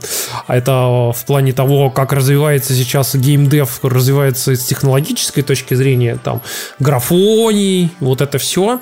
Вот. И все это, как бы, ну, мы в первую очередь, конечно, хотим узнать на фоне двух вещей. Первое, это сейчас очень много спекуляций по поводу консолей нового поколения, которые, как вы знаете, все сейчас там, кто прочил сначала в 2018 году, то теперь в 2020, но, в общем-то, уже все что-то ждут. А второе, это, конечно, то, что сейчас начинают все больше и больше интересных технологий показывать, типа, как, например, на SIGGRAPH или GDC, какие-то совершенно чумовейшие вещи, начиная от ретрейсинга и заканчивая каких-то там машинно обучаемых анимаций, там, процедурно генерируемых. Очень долгая подводка. Короче, Юра, привет. Привет, Юра. И вам всем добрый вечер. Слава тебе, Господи, ты опять до нас добрался. Вот. Особенно, на самом деле, большое количество наших слушателей, они вообще не понимают, о чем ты говоришь. Но есть существенная часть слушателей, которую очень тоже интересно послушать о том вообще, что происходит-то вообще там. Вот. И ты знаешь, первый вопрос такой, который, наверное, нас интересует, вот смотри, сейчас якобы говорят о том, что будут новые консоли. Они вот типа будут такие все себя там классные, но никто не понимает, что там будет. Ну опять 4К или как бы чуть-чуть. Вот как ты считаешь, чего ожидать от, грубо говоря, сферической PlayStation 5? Чем она вообще должна будет быть крутой-то? Я считаю, что время выхода и, соответственно, какие-то там графические и другие возможности PlayStation 5 в большей мере зависят от... скажем так, причины, параметров, которые мы не очень знаем, то есть это какие-то финансовые, внутренние или плановые вещи в Sony. Но если говорить чисто о том, что сейчас теоретически можно туда воткнуть, то у нас получается такое интересное поколение, что у нас было... Ну, условно, у нас было бейзлайновое поколение консолей, и у нас были прокачанные версии в виде PS4 Pro и в виде Xbox One X. Вот здесь как-то небольшая подстава ожидает следующее поколение в том плане, что оно может быть во много раз мощнее, чем бейзлайновые консоли, как это обычно и всегда бывало. Ну, то есть 6 лет, консоли там условно в 8 раз мощнее, всем замечательно. Но... произошел вот этот вот скачок разрешения, для которого подвезли PS4 Pro и Xbox One X. Он дался не бесплатно, и, ну, условно, если мы будем считать в прошлых терафлопсах, то Xbox One X тот же самый в 6 раз мощнее, чем бейзлайновый Xbox One. И получается так, что для абстрактной консоли, выходящей в каком-нибудь 2019 или 2020 году, на секунду представим, что это правда, и мы ждем какую-то новую консоль в 2019 или 2020 году, у нее как-то и нету особо способов оставаться прилично более-менее вменяемо стоящей и быть многократно мощнее, чем вот это вот новое старое поколение консолей. То есть, перефразируя, 4К мы не получим, по крайней мере нативное, а 1440p может быть. Ну, если вот такую вот аналитику какую-то проводить, не имея, опять же, никаких фактов из того, что на самом деле происходит, что в Sony, что в Microsoft, то получается, что у нас один из двух вариантов. Либо мы получаем существенный скачок графики, но на бейзлайновом разрешении, то есть то же самое 1080p, либо мы получаем, ну, немножко каких-то там свистелок на 4К условно. Ну вот, кстати, периодически же... 4К. Очень много же спекулируют на тему того, что ботлнеком для многих вещей в играх был всегда КПУ. В том числе вот там чуваки из Ubisoft недавно говорили, что они в свое время в Unity погнались за технологичностью, и в итоге это стало типа началом конца, потому что та же самая там толпа в 1000 человек в Париже рендерилась хуево. Вот. И, соответственно, как бы якобы если будет больше проц, лучше, круче работать и эффективнее, то можно будет там более крутые анимации, более крутые AI делать, больше каких там вот таких штук, типа там толпы в Париже и так далее, там трупы, чтобы не исчезали. Вот как ты считаешь, как бы вот в этом направлении будут двигаться, или все-таки опять же просто графонии подтягивать? Что хорошо и что было бы интересно, и в каком направлении будут двигаться технологии, это, к сожалению, часто очень две разные вещи. Если мы вспомним, как дела обстояли перед поколением PlayStation 3 и Xbox 360, то уже и тогда разговор шел о том, что можно бы сделать много замечательных новых вещей с тем же самым АИ, интересных игроку и так далее, но вот незадача, процессоры на консоли завезли немощные. Ситуация с тех пор изменилась, ну, скажем так, не сильно. То есть дизайн консолей стал несколько более стримлайнутым, у нас теперь есть замечательные целых... У нас получается, считай, Xbox One S даже 5 моделей консолей, все, которые работают на x86 процессоре.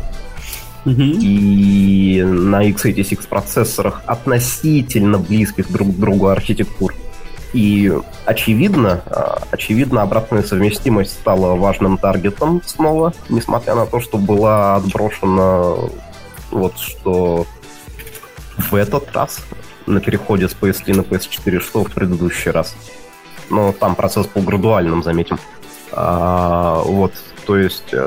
Я так понимаю, что ее обратную совместимость было, на самом деле, я так понимаю, что в случае с PlayStation 3 очень, ну, просто безумно тяжело реализовать с аппаратно-программной точки зрения, потому что, ну, портировать вот эти безумные игры с Cell, это все-таки не то же самое, что сделать эмулятор для Xbox 360, который, так понимаю, существенно проще было эмулировать. Я не уверен насчет того, что эмулировать Xbox 360 значительно проще, чем было бы, скажем, эмулировать тот же Cell, потому что, ну, Xbox 360 это тот же самый PowerPC, относительно тот же самый, но да, у него нет этих самых SPU-юнитов, что, конечно, несколько помогает, но зато у Xbox 360 целых 3 хардверных ядра. PPC-шных ядра, что в свою очередь несколько компенсирует отсутствие SPU-юнитов. Вот, вообще ситуация с обратной совместимостью уже всю жизнь была какая на консолях. В новую консоль втыкали миниатюрную старую. Ну, то есть какие-то обрезки, там какой-то центральный процессор и видеоускоритель. Может быть, даже в одном корпусе собранные и подключенные к каким-то интерфейсам к общей памяти. Вот сейчас это, очевидно, сделать сложновато, потому что, ну, никто не хочет тащить целую огромную систему предыдущего поколения. И, скажем так, дела в миниатюризации такие, что воткнуть всю систему предыдущего поколения с тем же самым x86 процессором и довольно-таки зверской видеокартой в абстрактную PlayStation 5, ну, я так понимаю, что это будет простая задача, и вряд ли это будет дешевый СКУ. Ну, ты знаешь, судя по тому, что все вообще говорят, я так понимаю, что PlayStation 5 будет развиваться в рамках одной и той же экосистемы с PS4, и она будет на той же самой, по сути, ну, там, архитектуре работать, просто, грубо говоря, мощнее, с большим количеством всяких своих сделок-переделок. Ну, по крайней мере, об этом пишут практически все там люди из игровой индустрии и там всякие аналитики. И это, грубо говоря, если прям ближайшее сравнение, то это какой-нибудь там берешь iPhone там, 5 и iPhone там, 7 Plus. Вот. Один другого мощнее там в 10 раз, как бы, но у них очень сопоставимые архитектуры, поэтому спокойно запускаются туда-сюда игры downscale, upscale там и вот это все. Вот. Да, грубо говоря, все идет к этому. И не последнюю роль в этом играет обратная совместимость, то есть попытки ее преследования, и не последнюю роль также играет то, что и Sony, и Microsoft в лице AMD счастливо нашли себе вендора, который может им поставлять эффективные, собранные на одном кристалле решения и из процессора, и из ГПУ. Попробуйте найти еще одного такого вендора. Вот у Nintendo, конечно, получилось, но есть нюансы. Слушай, а вот вопрос отбегает железо в сторону софта. Мы знаем, что у Microsoft у них там своя атмосфера с DirectX, у Sony там своя атмосфера со своей вариацией OpenGL. Как думаешь, новое поколение вот с переходом на Zen, оно вообще как-то на вулкан может перескочить? Потому что сейчас все говорят про вулкан, какой он замечательный, AMD его всячески пушит. И может ли он вообще на консоли заглянуть? На Next Gen, понятное дело. Ну да. То есть, если мы опять же вспомним, как дела обстояли со всеми предыдущими поколениями консолей, каждая новая консоль — это новый графический API. Иногда в случае с Sony это два официальных графических API. Один более высокоуровневый, другой, соответственно, для людей, предпочитающих побольше хардкора. Подожди, ты хочешь сказать, что у них сейчас два графических API на PS4? Если я правильно помню, на PS3 было два графических API, но я могу путать в данный момент. То есть, может быть, на PS4. Я просто... А на PS4, насколько я понимаю, вообще с возможностью... Ну, с появлением вот этих всех систем, которые позволяют тебе деплоить из движка и на кучу-кучу разных вообще платформ, я так понимаю, что очень многие игры деплоятся довольно шустро и быстро с какой-нибудь там UE4, с Unity, и, собственно, многие разработчики этим пользуются. Да, движки находятся в таком состоянии, что... шипить какую-то абстрактную, более-менее рабочую игру можно, особенно не прибегая ни к каким хитростям оптимизации, и вообще не лезя даже в код, натыкав все в визуальном редакторе, грубо говоря. И мы все от этого страдаем. В играх на Unity, да. Да, Firewatch, который просто вышел, по-моему, там в 15 FPS шел. Это было безумие. Если бы в 15. Если бы в 15. Слушай, кстати, говоря про вулкан и прочее, все с ним связано, мы тут и в Твиттере про это говорили, и даже статьи писали про вот рейтрейсинг, насколько это все очень классно и здорово. И ты у себя упомянул очень интересную фишку, что это может сказаться и на том, как отрисовывается вообще геометрия в играх. То есть мы-то говорим про отражение освещения, но вообще есть еще вопрос геометрии. Вот мог бы ты раскрыть эту тему как-то более расширенно? Скажем так, это поясни, вообще говоря, отдаленный такой таргет, потому что рейтрейсинг — это святой грааль компьютерной графики, как известно, и он много общего имеет с ядерным синтезом. То есть в любой момент времени ты спросишь у человека, находящегося в теме, а когда будет ядерный синтез, или а когда будет рейтрейсинг, он тебе спокойно ответит, что лет через 10. И так каждые 10 лет. Ну, так и сейчас, да. Рейтрейсинг все еще в 10 годах от нас. Проблема с рейтрейсингом в том, что у нас есть вот этот вот хороший, высокий идеал, к которому следует стремиться. Идеал в том смысле, что он пытается симулировать физические процессы, происходящие на самом деле, и давать достоверную картинку, которая идет, все элементы, которые, грубо говоря, симулируются через один унифицированный пайплайн. Но у нас также есть традиционная технология растеризации, которая развивалась на коленке, из палочек, из огрызков, из чего угодно. последние десятилетия. И она включает в себя столько хаков, работающих абсолютно безумно, и каждый по-своему.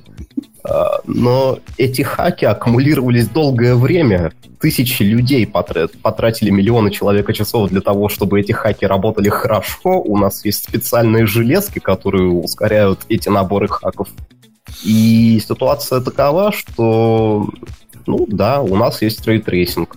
В рейтрейсинге мы можем сделать физически корректный рендеринг, но наше 30-летнее нагромождение из костылей под названием хардверная растеризация позволяет нам делать в G-буфере что-то похожее на рейтрейснутый BRDF, которое, конечно, не рейтрейснутый BRDF, но, похоже, сойдет и, главное, во много раз быстрее. И так всегда. То есть рейтрейсингу у него одна большая проблема. Еще. Ну да, рейтрейсинг он всегда гораздо более прожорливый. То есть тоже железо, которое может условно крутить рейтрейснутую какую-то примитивную там графику с прямым только освещением, без глобального освещения, без ничего, без рефлектов и т.д. В то же время на более традиционном пайплайне хардверной растеризации крутит, ну, то, что мы сейчас наблюдаем, собственно, на консолях текущего поколения, на компьютере. То есть безумный physically-based рендеринг, куча постпроцессинга, все выглядит красиво. Если мы попытаемся воссоздать этот же набор эффектов на рейтрейсинге, то нам понадобится что-то побольше 6 терафлопс. А касательно рейтрейсинга в реал-тайме, я предлагаю посмотреть в сторону демосцены немного. Есть вполне работающие демки, которые делают рейтрейсинг в реальном времени, и делали это лет 15 назад. Я, кстати, вспомнил, что был модифицированный Quake, который в свое время делался как раз вот с рейтрейсингом, и это было очень удивительно и странно, что он даже шел на нормальном компьютере. Вот, его можно было запустить. Вот. И я вот пытаюсь понять, например, учитывая, ну ладно, хорошо, это, допустим, Quake, там очень простая геометрия, там не очень много там источников освещения. Но если мы берем сферическую игру, которая не суперсложная по графике, например, окей, пусть это будет не Uncharted, а какой-нибудь Firewatch. Там, допустим, ее же чисто теоретически же возможно, наверное, ну, как бы тоже ретрейсить. Вопрос только в том, что ну, нужно ли это? Ну, то есть получим ли мы картинку сильно лучше, чем то, что и так в ней имеется? В том и проблема. То есть рейтрейсинг сам по себе, как более совершенный пайплайн, не дает какой-то мгновенно более красивой картинки. К этому всему надо идти. То есть все это добивается с помощью каких-то вспомогательных технологий. На каждый банальный рейтрейсинг приходится по 2 десяткам игр, которые могут на хардверной растеризации сделать красивое, сделанное через хаки, но кто об этом узнает, непрямое освещение. Тот же Uncharted, тот же самый Quantum Break, в котором глобальное освещение еще и динамическое абсолютно. Зато персонажи как из пластилина. Ну, что поделать, издержки технологии. А что касается каких-то простых вещей, которые работают на рейтрейсинге, вот та самая демка Federation Against Nature, Still Sucking Nature 2003 года, кажется. Ее можно запустить, я думаю, на любом современном компьютере, убедиться, что да, работает, да, рейтрейсинг, и, господи, какое оно все уродливое, и вообще текстурки низкого разрешения. Ой, я помню, как в демосцене были ограничения, типа там меньше, чем 500 килобайт, типа сделать что-нибудь. И там и музыка, и видосы, и вообще там что-то происходит, какие-то трансформации, анимации там, и ты такой, что я сейчас смотрю? Да, мы все помним игрушку Кригер, которая была 64 килобайта, в общем-то. Интересная вещь с текущей технологией рейтрейсинга, которую сейчас Microsoft стандартизировала в виде расширения DirectX, в том, что ни Microsoft, ни Nvidia, которая, очевидно, является партнером в этой всей затее и которая предлагает хардверную имплементацию ускорения рейтрейсинга у себя, они не предлагают использовать это как полностью готовое решение для отрисовки сцены сразу рейтрейсом полностью. То есть они предлагают какое-то ограниченное применение на первых порах. Ту же самую симуляцию непрямого освещения, ambient occlusion, отражение где-нибудь и так далее. Ты, кстати, знаешь, при этом вот я вспоминаю, что Макс тоже в своей статье как-то об этом писал, о том, что большое количество игр за последние там годы периодически использовал какой-то обрезанный, кастрированный вариант рейтрейсинга в каком-то очень частичном виде. Вот. И правильно ли я понимаю, что... Свои отражения, использующие каст до отсутствующих в джебуфере элементов геометрии для более точной реконструкции для более точной реконструкции геометрии участвующей в отражении. Да, такие игры были, и... Ну... Такое. Скажем так, да. Ну, это хак. То есть, это такой хак поверх хака, который приправлен еще одним хаком, на самом деле. Да, это хак. То есть, кто-то трейсит лучи до геометрии, отсутствующие в сцене, и делает это... Ну, с недостаточным количеством сэмплов. А кто-то там же делает просто блендинг с кьюб-мэпом и получает примерно такие же результаты, как Infamous Second Sun, например. Second Sun красивый, ничего не скажу. Говоря про красоту, вот тебя, как человека, который в этом разбирается, реально разбирается, вот какая игра из последних тебя впечатлила сильнее всего графически? Марио плюс кролики. Я пытаюсь вспомнить, во что я вообще играл в последнее время. Ну, Uncharted 4 был красивым. Скажу вам очевидную вещь, да. Doom очень красивый и при этом каким-то чудом работает на 60 кадрах в секунду на всех консолях. Почти на 60 кадров в секунду почти всегда. Почти на всех консолях, я, извините, вставлю свои 5 копеек.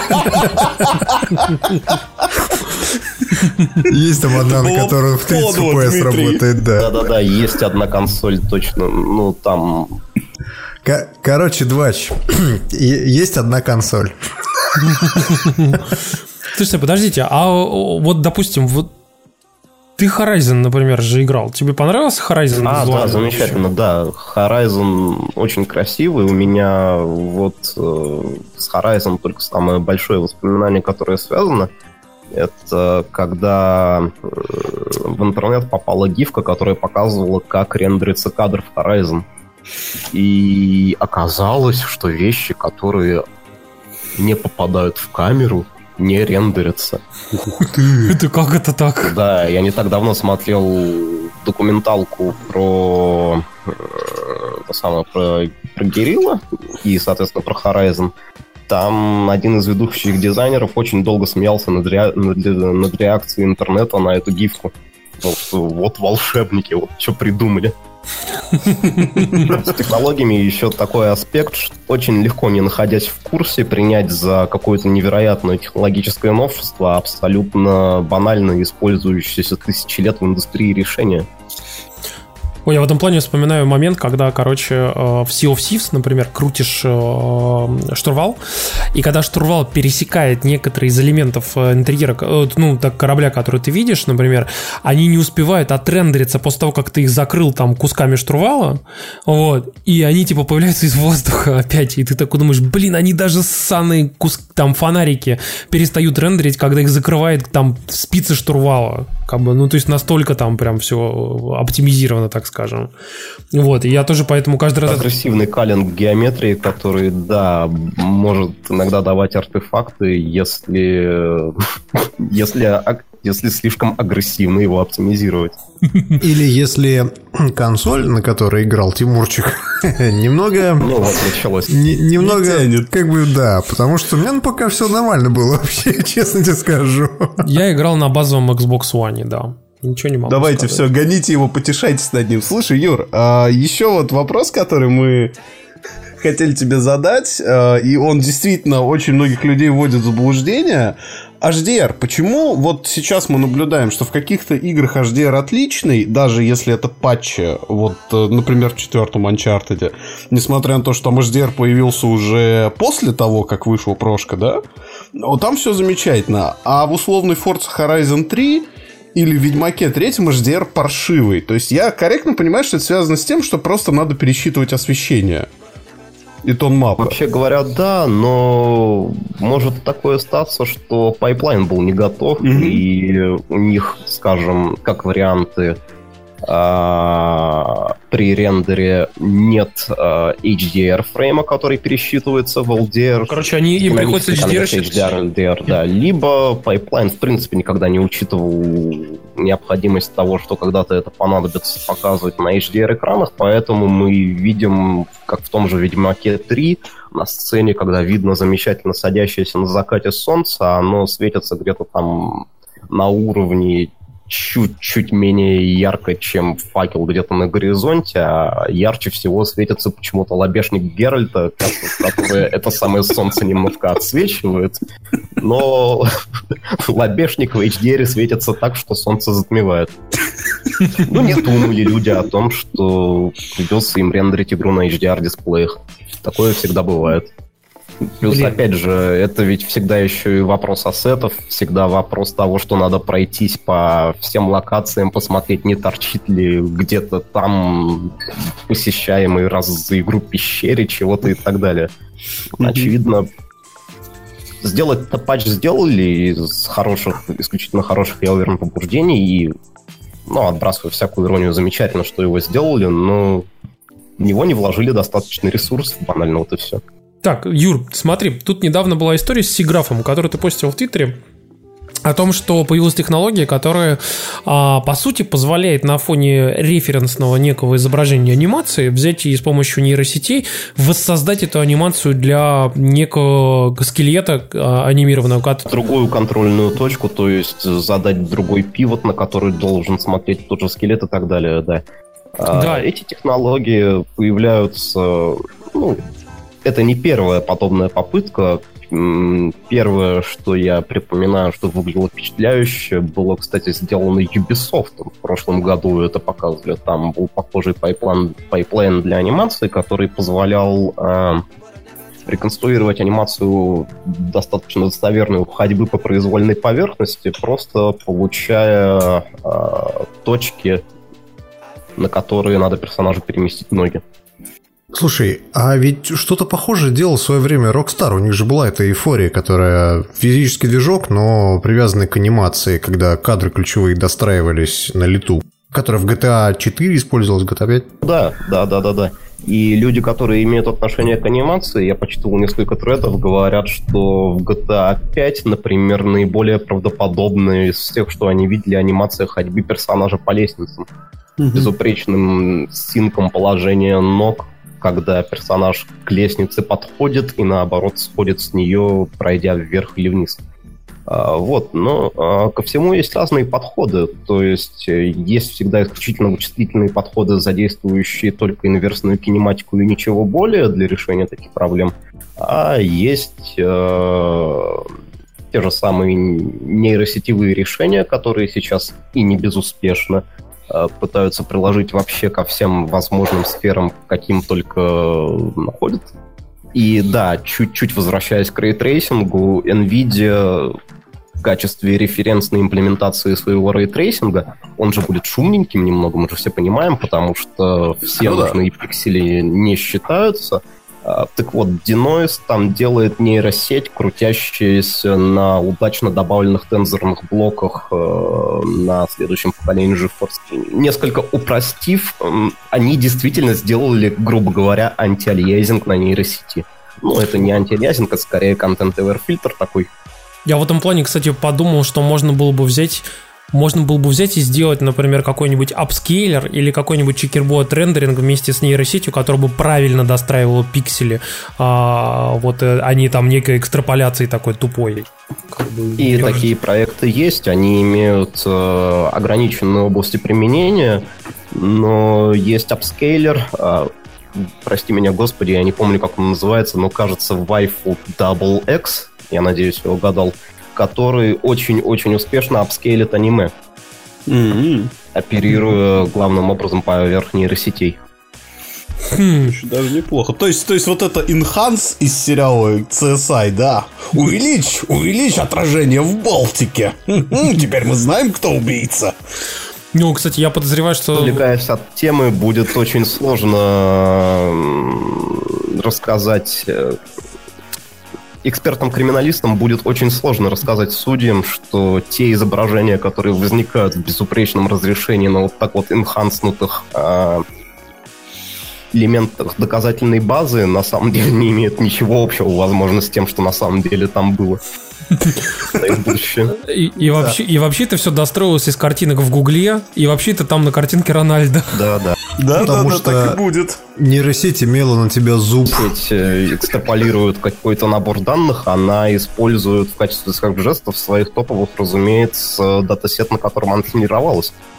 То есть этот датасет может быть разбит в ходе тренинга на какие-то небольшие элементы и так далее, но в конечном итоге вся экстраполяция будет производиться с использованием данных, полученных из датасета. Вот вам идея, кстати, для сериала на телеканале ТНТ. В недалеком будущем эксперт-программист убивал людей, чтобы собрать картинки, чтобы обучить нейросеть находить трупы какие-нибудь криминальные. Отличная идея, кстати. Я завтра пишу сценарий, короче. Представляешь, ты поконим. Проверишь, что в сериале «Черное зеркало» такой серии точно уже нет. Я себе представляю больше, знаете, историю какую-нибудь, типа, что такое делается энханс с помощью нейросетей, короче, там убийца Джастин Бибер. Но Джастин Бибер был в этот момент вообще в другом месте. Но вот, мы сделали энханс, он работает, да, видите, короче. Блин, я просто представляю, насколько это безумие будет в будущем, и как ты будешь садиться за какую-нибудь ересь вообще.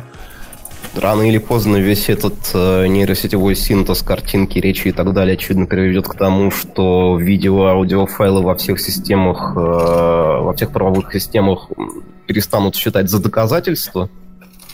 Так что...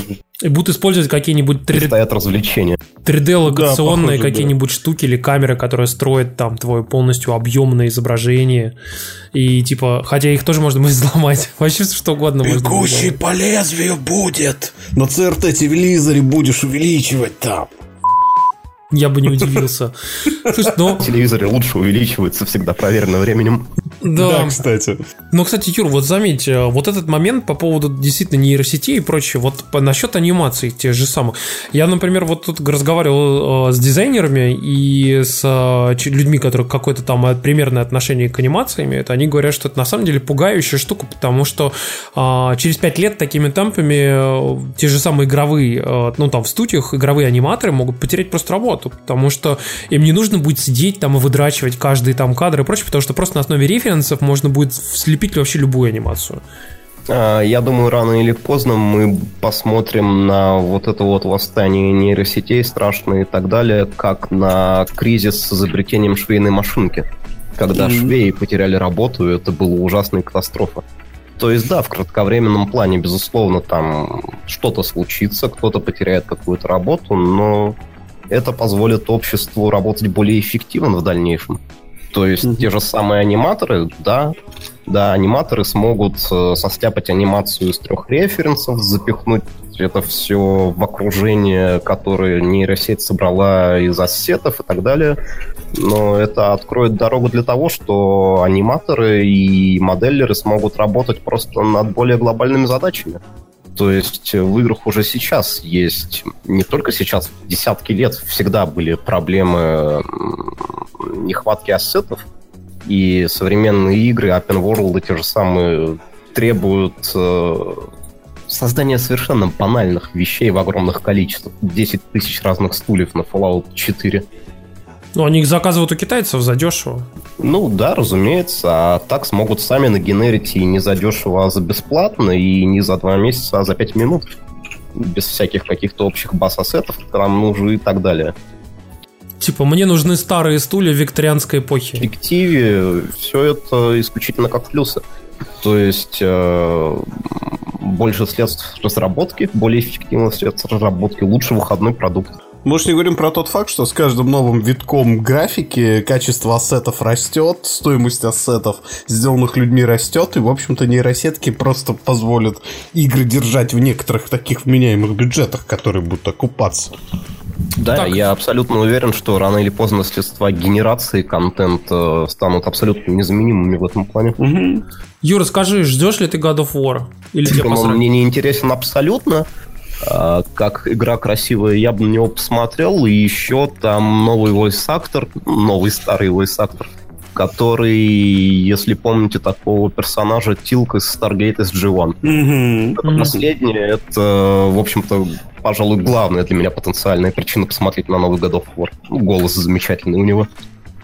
Да, да, там это слышно, это правда. Так, а ты скажи, ты PS4 Pro-то наконец-то обновился, или ты все еще на бейзлайне сидишь?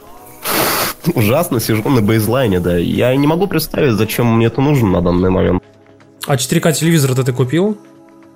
Нет, у меня 1080p телевизор до сих пор. Буду перескакивать на 4К на следующем поколении. Мой последний апгрейд с консолями — это PSVR. И вот тут я действительно почувствовал какой-то качественный скачок. Ну, наконец-то, хоть кто-то еще в этом подкасте топится, кроме меня. Ну, мы тоже топили. Но... Этот качественный скачок, это блевотина к горлу подступила вот так вот резко. А ты жвачку попробуй жевать в процессе, на самом деле. Это очень сильно помогает. Я когда жену учил, в общем-то, играть в VR на Skyrim, это пачка жвачки на сессию там в 2 часа и норм. И это напоминает старые добрые истории, типа, а ты коленки привязывай, нормально все будет. Нет, а это ведь это вот тебе смешно, это медицински ведь оправдано, потому что у тебя вестибулярка отвлекается, и она гораздо проще переносит шок для себя. То есть, серьезно. Кстати, попробовать, но я себя нашел за тем, что я в вайпауте все возможные ассисты для успокоения вестибулярки наоборот отключил. Потому что я с некоторых пор рассматриваю VR-игры как средство для расплавления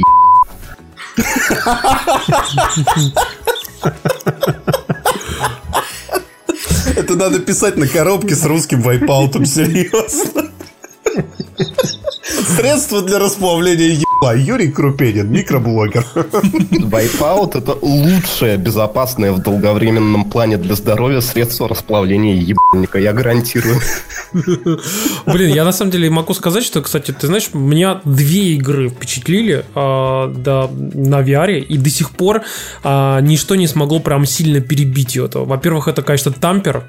Тампер в VR просто безумно смотрится. Это реально, наверное, лучшая игра в VR, которую я видел. А вторая игра, конечно, которая меня очень порадовала, это, как ни странно, Playroom. И дело в том, что Playroom мне понравился, знаешь почему? Потому что все же говорили, что вот эти все 3D-экшены в VR это будет полное фуфло. И типа вот все, типа вид из кабины, вид из глаз, это правильно. А 3D-экшены и там платформеры говно будет. А в итоге оказалось наоборот. В итоге платформеры смотрятся лучше всего в VR. Ну, когда ты как такой бог, типа, стоишь над сценой и такой, типа, нагибаешься и смотришь. В Playroom еще, он там очень игрушечный, конечно, ну, потому что это все такой очень proof of concept, но там же долго ожидаемый всеми игроками планеты Земля асимметричный геймплей. Да. Сцена с Годзилкой и остальными чертями, которые Годзилке противостоят. Да.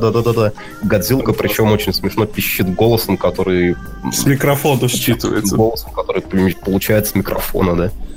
В этом плане я, кстати, вспомнил, там еще очень классно была история вот с этим платформером, где ты ходишь и, типа, один человек управляет маленьким чувачком на телеке, который там, типа, ходит и всякие штуки собирает, а другой человек такой, типа, бог такой висит сверху, вот, и как бы наблюдает за ним из VR как раз-таки, вот. И вот этот вот геймплей тоже довольно классно реализован.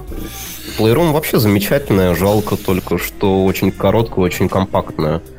Там вот эта вот игра еще с набегающими волнами монстров, она же вообще очень-очень хорошая. Было бы там уровней 50, а не 2 или 3. В нее можно было бы с друзьями играть очень долго. Ну, в общем-то, я, кстати, тоже топлю за VR, и, судя по всяким там слухам, якобы Sony не собирается, на самом деле, бросать PSVR, и вроде как на следующем поколении консолей тоже все еще собирается что-то с ним делать. Но я бы не удивился, кстати, если бы они еще MR и AR подтянули туда, вот. Но, правда, как это реализовать правильно, с помощью камер, как бы, или с помощью шлема прозрачного, только если, вот. Но я не очень представляю, как это сделать. У Sony одна потенциальная выигрышная позиция, они, топя свою платформу, могут сделать VR несколько более приоритетным. Они могут срезать стоимость хедсета все еще, чего не могут позволить себе многие ПК-игроки на этом рынке. Ну, правда. Кстати, на самом-то деле HTC Vive тот же самый сейчас очень сильно снизили по цене в момент, когда они анонсировали и открыли предзаказ на HTC Vive Pro. Но Vive Pro стоит столько же, сколько Vive до этого. То есть $800, по-моему. Но это же очень дорого. 1100 не хочешь? Ну блин, 1100 он стоит. Не 800. 1100 стоит компьютер, который может выдавать в 60 или 1440p на глаз. Да. Это невероятное разрешение. Блин, ну ладно, на самом деле я, если честно, как бы смотрю с оптимизмом на все эти игрушки. И даже я могу сказать, что когда, например, смотришь на какой-нибудь трейлер там Last of Us 2, выглядит, конечно, это уже пиздец. Ты такой думаешь, ну ни хрена себе. Это вот реально вот такой наворотит как бы в графу, ну там в каком-нибудь катсцене. Но потом ты вспоминаешь, что, блин, в Uncharted 4 в реалтайме как бы уже очень крутые катсцены. Вот, они уже, ну, они уже в каком-то на безумном уровне.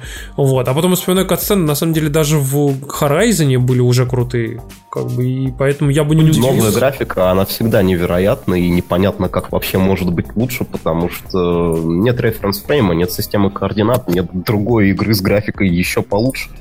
Mm-hmm. То есть когда-то тот же самый Doom 3, Quake 3, вы можете привести любой какой угодно в свой пример из 15, 20, 25 лет назад, казались, опять же, играми, лучше которых быть не может. Сейчас на все это смотреть довольно смешно. Half-Life 2, эпизод 2. Это соневский рендер Killzone 2 с E3 2005. Сейчас уже выглядит не очень. Да, там, знаешь, кстати, что самое дерьмовое, там огонь. Вот огонь выглядит просто отвратительно. А все остальное, ну так, на уровне мобильной игры примерно. На фотошопе сверху, в общем. Ну да. Ну, выглядит реально, вот все остальное выглядит на уровне такой мобильной игры. Знаешь, там типа Call of Duty 3000, типа того. Фри-то-плейный там какой-нибудь шутер. Kill of Zone 4, да. Блин, ну я, кстати, жду, на самом деле, игру какую-нибудь от Guerrilla, еще одну. Я думаю, теперь, правда, я уже уверен, что это, конечно, будет... Я жду еще одну игру от Тодда Ховарда. Skyrim на что? На какое устройство? Ты ждешь Skyrim? Ну, вот у меня электронная сигарета тут без Skyrim пока лезет. Я не знаю, может напрячься. Ты и три должны.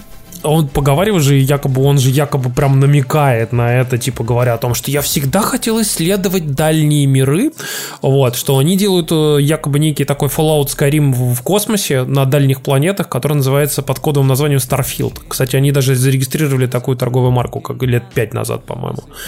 Вот, и вот это как бы тебе было бы интересно вообще поиграть в что-то такое. Мне было, в принципе, безусловно, интересно поиграть в еще одну Bethesda-стайл Western RPG по-любому. А прикинь, ты вот думаешь, что это Bethesda-стайл Western RPG, а запускаешь, а там Stardew или просто Bethesda. Так, окей, ладно, Starfield так Starfield, да. А там геймбрио, да, короче. И анимация из Обливиона.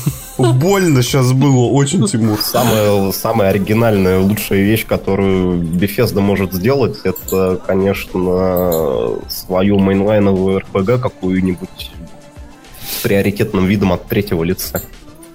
Вот на это я бы посмотрел. Ну, то есть как Skyrim, только от третьего лица. Всегда. Ну да. Ну, не знаю. От лица Тодда Говарда.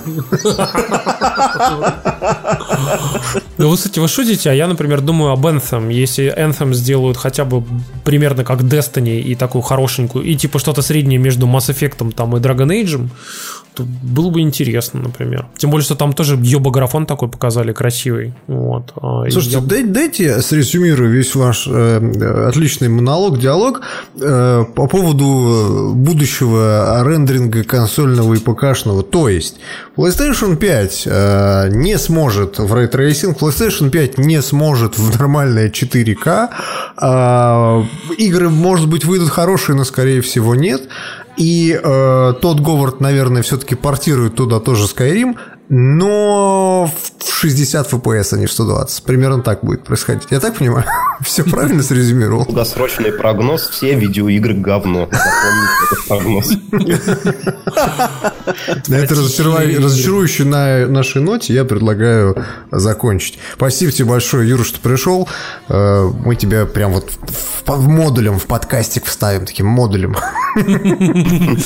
Блин, на самом деле, да. Я мечтал быть модулем. Банду модулей под суд, да. Если уж серьезно, то реально спасибо, что зашел. Вот, очень интересно, как бы всегда послушать тебя, потому что у тебя там просто кругозор намного выше, чем наш. Мой кругозор там, если мой кругозор 10 градусов, твой там 120. Вот. Сейчас вам 10 тысяч человек в комментариях объяснят, в каком именно месте я сморозил. Так что не представляйтесь пока. Ты даже не представляешь. Ну вот я частично с вами тут сегодня разговариваю из-за того, что мне очень интересно, что у меня будут просить выбрать теперь. Видеокарту. Короче, Юра, хочешь, мы ради прикола зафорсим вопрос, типа, идите к Юре спросить, какой Android-телефон надо покупать. Да. Android-телефон надо покупать ровно тот, который наиболее оптимально помещается у вас в очечке.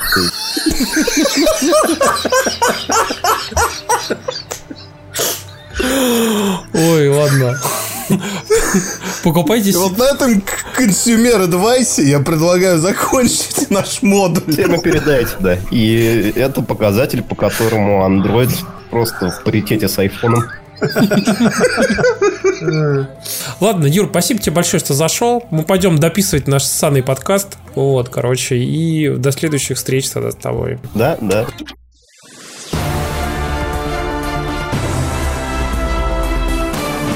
Новости.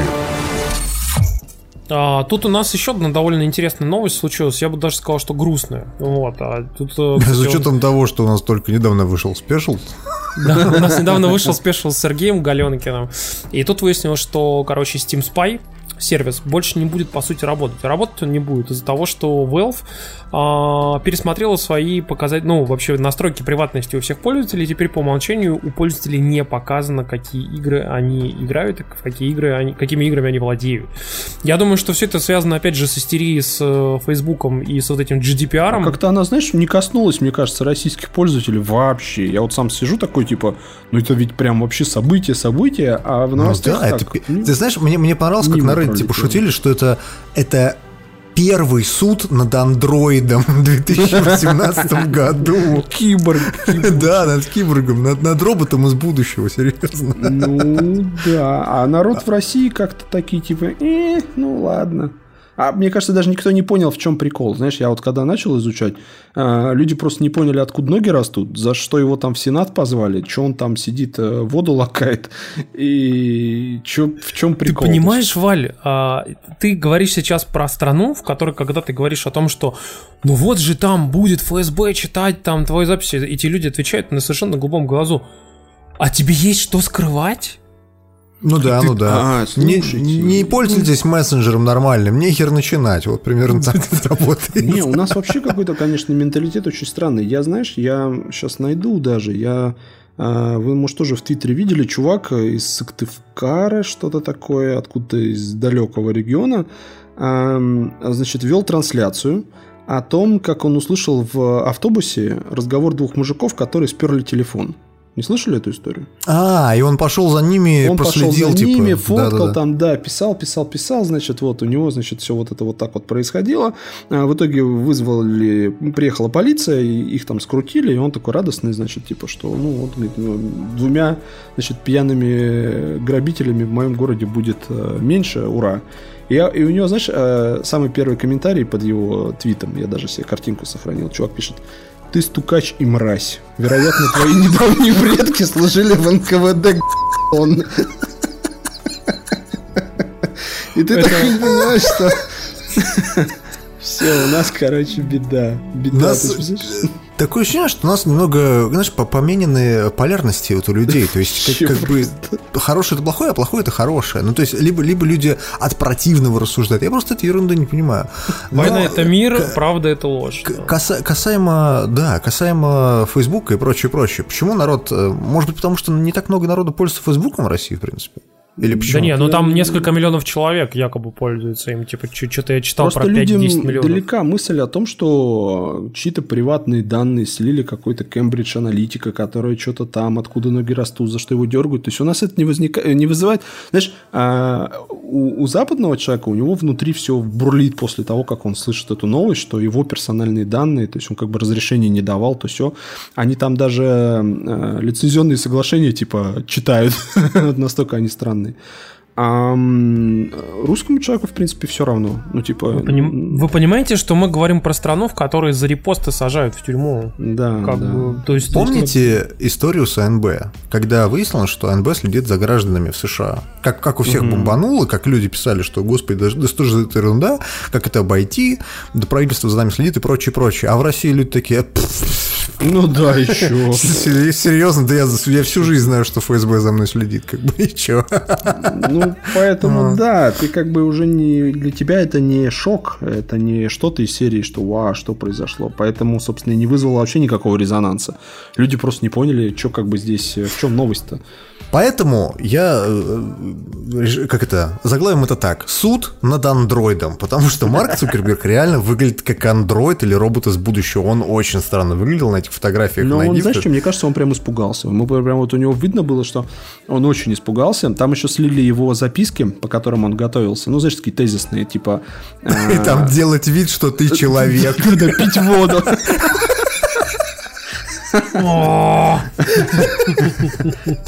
Там типа, ну, вариант вопроса от Сената и а-ля 2-3 тезиса, которые он может им вбрасывать. И забавно то, что его, по сути-то, в Сенате они ни о чем не спросили. Ну, то есть, там сидели дядьки, эти сенаторы 70-летние, и они такие: Марк, можешь настроить Wi-Fi у нас здесь, в Капитолии?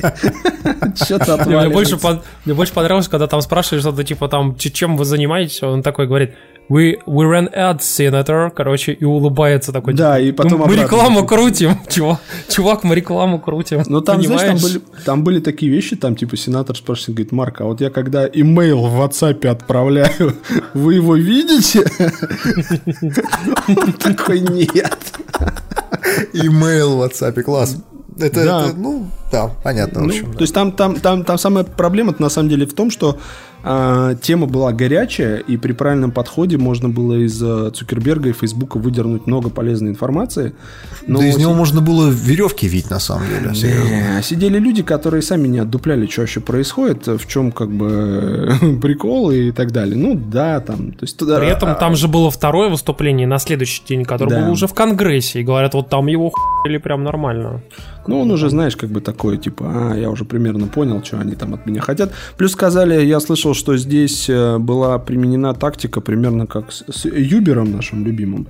То есть, он же везде говорил, что это моя ошибка, что я виноват, сорян, то все. То есть, если бы типа совсем прямо запахло жареным, то бы он просто свалил с позиции CEO и отвел удар таким образом от Фейсбука, просто приняв все на себя. И, но, судя по всему, до этого не дошло, поэтому как бы все успокоилось. Но вот с Юбером тогда была такая история, что типа настолько закипело, что этот самый, я уже забыл, как его зовут там. Ну, там Трэвис, как он там, Каланик. Но там вопрос же в том... Но там же вопрос в том, что, извини меня, как бы сейчас Фейсбуку якобы, возможно, грозит штраф в $6 триллионов. Ну, что, ну, он не может его выплатить. Ну, то есть придется продать Инстаграм, я чувствую. Да. Придется сделать, знаешь, эти активные ссылки в профилях у людей, он быстро на рекламе отобьется. Так и, блин, не хотели, но придется. Да, придется быстро 6 триллионов поднять на лоха. Ну, будем следить, на самом деле, что там, конечно, с Цукером будет проходить, но действительно пока что ощущение, что не дожали, вот. И для тех, кто, конечно, не следит, им реально непонятно все это.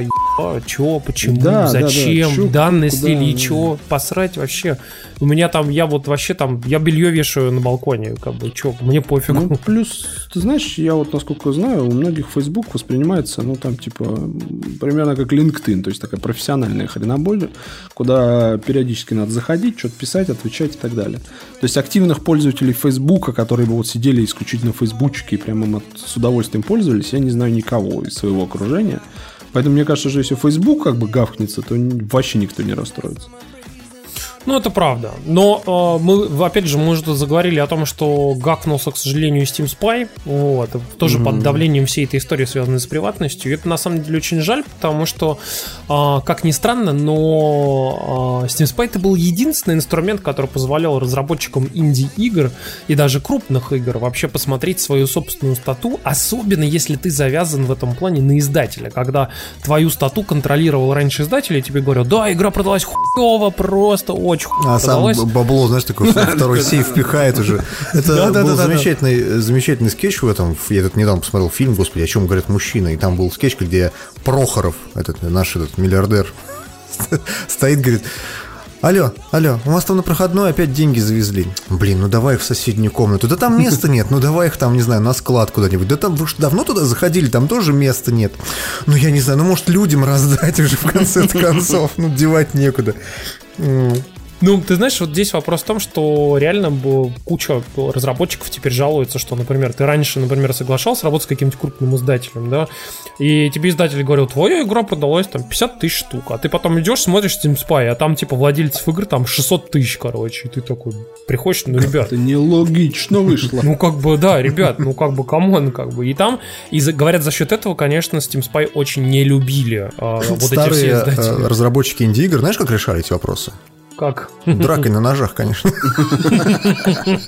Потейкой в гвинт. Ну, вот, кстати, если посмотреть на про какой-нибудь iOS, то с ним таких проблем не возникает, потому что сам, по сути, контролируешь свою собственную. Ну, там же тоже есть всякие EPN и прочие странные сервисы, которые как-то хер пойми откуда берут дату, как-то ее там анализируют, что-то проецируют, и там не совсем честно, но пытаются. Но на самом деле я удивлен, что Steam Spy прожил вообще столько времени. Мне кажется, что с позиции того же Гейба сервис нужно было гахнуть прямо на старте. Там самое смешное то, что в Твиттере, как раз вот к словам аккаунта Steam Spy, который тоже Галенкин ведет, там приходили люди и говорили: а как так? Я вот только что был на GDC, Game Developer Conference. Они сами говорили о том, да, вышел представитель Valve и сказал, что вот если вы как издатель крупный или не крупный, или вы там маленькая инди-студия, то для вас Steam Spy — это уникальный инструмент, который вам позволяет прогнозировать примерно свои продажи. То есть вы идете и смотрите, например, там, не знаю, там... Сколько 8-битное говно продается. Да, 2D-платформер 8-битный, там, Survival Craft и прочее-прочее. Вот сколько примерно они зарабатывают? Ну, то есть, ну, плюс-минус ты можешь примерно прикинуть, что ты продашься там тиражом, там, условно, там, в 50 тысяч копий. Вот. И ты, исходя из этого, уже планируешь свои ресурсы, что так, второго программиста мы не берем, девочку-уборщицу мы увольняем, короче, и вот мальчик, который мне кофе приносил, он тоже у нас в бюджет не входит. А его оставляем. Да, мальчика давайте оставим, да, еще нормально все. И Steam Spy в этом плане сами Valve рекомендовали, поэтому закрытие профиля, тут как бы Галенкин точно уточнил, что проблема не в том, что Valve поменяли какие-то настройки. Настройки остались как бы, ну, новые, нормальные и прочее. Они просто по умолчанию людям прячут игры, а Steam Spy опирался именно на это. То есть, а если вот они оставили эту фигню, что по умолчанию включено, и только если пользователь зашел и нажал кнопочку, что я хочу скрыть, тогда у него все скрыто, тогда Steam Spy продолжил работу. Я не знаю, договорятся они или нет, но я думаю, что у Сергея там контакты есть, может быть, ему удастся как-то с Valve договориться по этому поводу, но с учетом такого скандала, как с Facebook, вообще с Privacy, я думаю, что они его просто нахер пошлют, серьезно. Ну и была еще мысль, что они могут свой какой-то подобный сервис запилить. То есть, что бы... собственно, за доллар не предоставлять доступ к какой-то статистике, аналитике. Открытой статистике. Для всех. Ну, слушай, они же могут... Здесь же как раз обезличено, понимаешь? Они не будут говорить про пользователей. Просто в Стиме было продано столько-то. А кому, что, куда и кто как играл. Ну, то есть, фиг знает. Мне кажется, что здесь действительно палка о двух концах. С одной стороны, они, видимо, на это все не смогли быстро отреагировать, а потом поняли, какой сервис классный, люди пользуются и хорошо. А потом уже в какой-то момент он перерос некий рубеж, опять же, прошел, когда надо было с ним уже что-то делать. Либо там к себе как-то агрегировать, свой создавать, либо закрывать, либо еще что-то. И, видимо, решили пока так, а там разберемся. Ну, жалко, конечно, что так получается. Ну, если честно, тоже очень жалко, но я рад, что Серега, по крайней мере, устроился как-то правильно, и там в Эпике у него сейчас очень хорошо идут дела, и это на самом деле прям круто, вот, поэтому он как минимум, денежка у него есть, и поэтому то, что Steam Spy закрыли, конечно, это удар по эго такое, да, и там, в принципе, по индустрии, но я думаю, что он там найдет способ, как дальше куда двигаться и что делать. Кстати, раз уж мы тут заговорили о ПК-гейминге, тут говорят, что Intel якобы, причем там уже большое количество всяких косвенных признаков, хочет сделать свои ГПУ. Вот, и типа выйти на рынок. Как GeForce и AMD, серьезно? Да, да. К 2020 году якобы уже хотят сделать первую карту. Вот. И я, кстати, вам напомню, что в ближайшее время якобы макбуки, которые сейчас анонсируют, может быть, там летом, в них, возможно, будут процы вот эти новые интеловские, которые со встроенной картой от AMD вот, внутри. И якобы они очень быстрые и очень энергоэффективные, типа, и там обещают вообще супер красоту. Говорили о какой-то странной партнерстве, значит, Intel, AMD, такие, чё? Но говорят, что это все-таки не на уровне процессора, это такая хитрая какая-то комбинация. То есть там это... типа плата такая стоит, которым и проц, и видюха вместе. Да, что это как бы все выглядит, конечно, здорово, но по факту является просто таким симбиозом хитрожопым. Там же еще была новость о том, что Apple вообще хочет отказаться от интеловских процессоров к 2020 году и перейти на некое собственное in-house разработку, на чем акции Intel сразу присели на 9%, и ты такой... При том, что я не думаю, кстати, что в структуре продаж Intel Apple это прям вообще там, ну понятно, что это стратегический партнер, но я не думаю, что если Apple откажется, компания там прям крякнется сразу. Как было с тем же PowerVR, который типа «Ой, мы так жили хорошо. Вот кому, блин, ладно, Steam Spy. Представляешь, пилил ты себе графику для ARM-процессоров. Мобильных процессоров, да. Да, закупал у тебя Apple там, значит, эти миллионы штук, и ты был вообще в шоколаде. А потом приходит там какой-нибудь Крейг Федерики и говорит: ребята, мы что-то подумали, что нахера мы у вас покупаем? Мы сами все разработали. Алло, пошел на... Что ты мне сделаешь? Я в другом городе. За мат извини. Да. Я думаю, так примерно и было. У пацанов вообще все упало. Так что... Блин, ну посмотрим, конечно, как это будет сейчас с Intel, учитывая, что действительно, ну, у Apple, я тоже напоминаю вам, что практически все аналитики говорят, что мобильный процессор Apple на данный момент уже несколько лет как это самые эффективные процессоры среди всех мобильных вообще, потому что ни один Snapdragon никто не может их догнать по энергоэффективности, по операциям, по скорости памяти и по прочих вещам. И как бы, если они будут делать хотя бы на таком же уровне процы для компов, то мне кажется, конечно, что это может получиться и круто. Ну, вот. В принципе, смотри, ARM-процессора современного, ну, последних поколений, вполне хватает для того, чтобы работать с стандартными злыми большими приложениями. И что бы не засунуть в какой-нибудь MacBook 12 а-ля свой же процессор, там, A12 какой-нибудь, никаких ограничений, кроме переписки софта под эту историю, нет. Ну, то есть, сейчас все под x86, да, надо, соответственно, под ARM это все как-то родить. Но я думаю, что, опять же, это вопрос взаимодействия с основными партнерами. Остальные быстро подтянутся, особенно, когда нет выхода. А зайдя с вот таких вот низов, через годик можно уже и 13 переткнуть сюда же, параллельно их выпуская, хочешь на ARM, хочешь на, допустим, ну, там, Intel том же. Потом уже вообще уйти от этого, либо, как Apple любит, просто резануть по-живому и просто нате ARM, извини. Тут тебе и значит, время работы сразу повышается, и шумит это, греется все не так активно. А реально обычному пользователю этого более чем достаточно. Поэтому... я думаю, могут бабахнуть очень серьезно. И это реально изменит вообще, в принципе, как сказать, рынок. Рынок, да, рынок портативных компьютеров. Потому что сейчас все как-то... Ну, то есть, там, тачбар в макбуках это было неплохо, но как бы хочется что-то более серьезное. Хотя, с другой стороны, ты знаешь, ну, мне как вот, например, будет макбук работать 2 часа или 3, потому что никаких, конечно, 10 они там близко не живут. Мне, в принципе, до фонаря, потому что если мне нужно портативно там потыкать, это, как правило, ну, часом не хватает, а если нужно что-то серьезное сделать, то по-любому подключаешь питание, потому что ну, сейчас все рухнет. Особенно вот ты знаешь, я могу сказать, что, кстати, вот мой старенький там 4-летний MacBook Pro 13 дюймов Retina, он без розетки до сих пор живет на средних задачах, типа посмотреть кино, там 2,5-3 часа спокойно. Вот. Да, ну Retina 13 вообще удачная, потому что она как бы и все-таки без этой самой дискретной графики, хоть он там и переключается, но все равно как-то делает через одно место, и в итоге получается, что у тебя внезапно какой-нибудь фон ресурс начал жрать. Раньше флеш так развлекался, знаешь, особенно когда был еще... Потом появились плагины, которые позволяли там клик to flash, что-нибудь такое делать. помню, какой-нибудь открылся баннер, и он жрет у тебя там в фоне, у тебя же кулера крутится, уже MacBook взлетает, ты такой, что происходит вообще? А у тебя там в 5-й вкладке какой-нибудь порно-баннер вскочил, и давай, значит, кочегарить. Хочешь, чтобы стояло по 3 часа? Надо только лишь... Знаешь, я вся горю, и там у тебя такой MacBook. Вот, поэтому... Да, и вот сейчас все как бы все равно один хрен долго не живет, и оно как бы... Я все жду, когда же пройдет, случится, в смысле, прорыв с батарейками, потому что все это энергоэффективность, экономичность, это здорово, но когда нам выкатят все-таки уже батарейку, которой хватит там надолго, и начнется жизнь.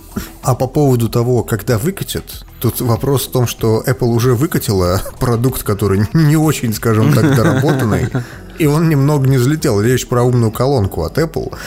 Тут на Блумберге пишут, что покупают ее вообще не очень в Америке, потому что предпочитают брать Amazon Echo, потому что у нее в США 73% рынка. Слушай, я почитал эту новость, и я прям поржал. Есть всякие люди, типа Эльдара Муртазина, знаешь, который сразу такой на флаг поднял, побежал с заявлениями типа «Ха-ха!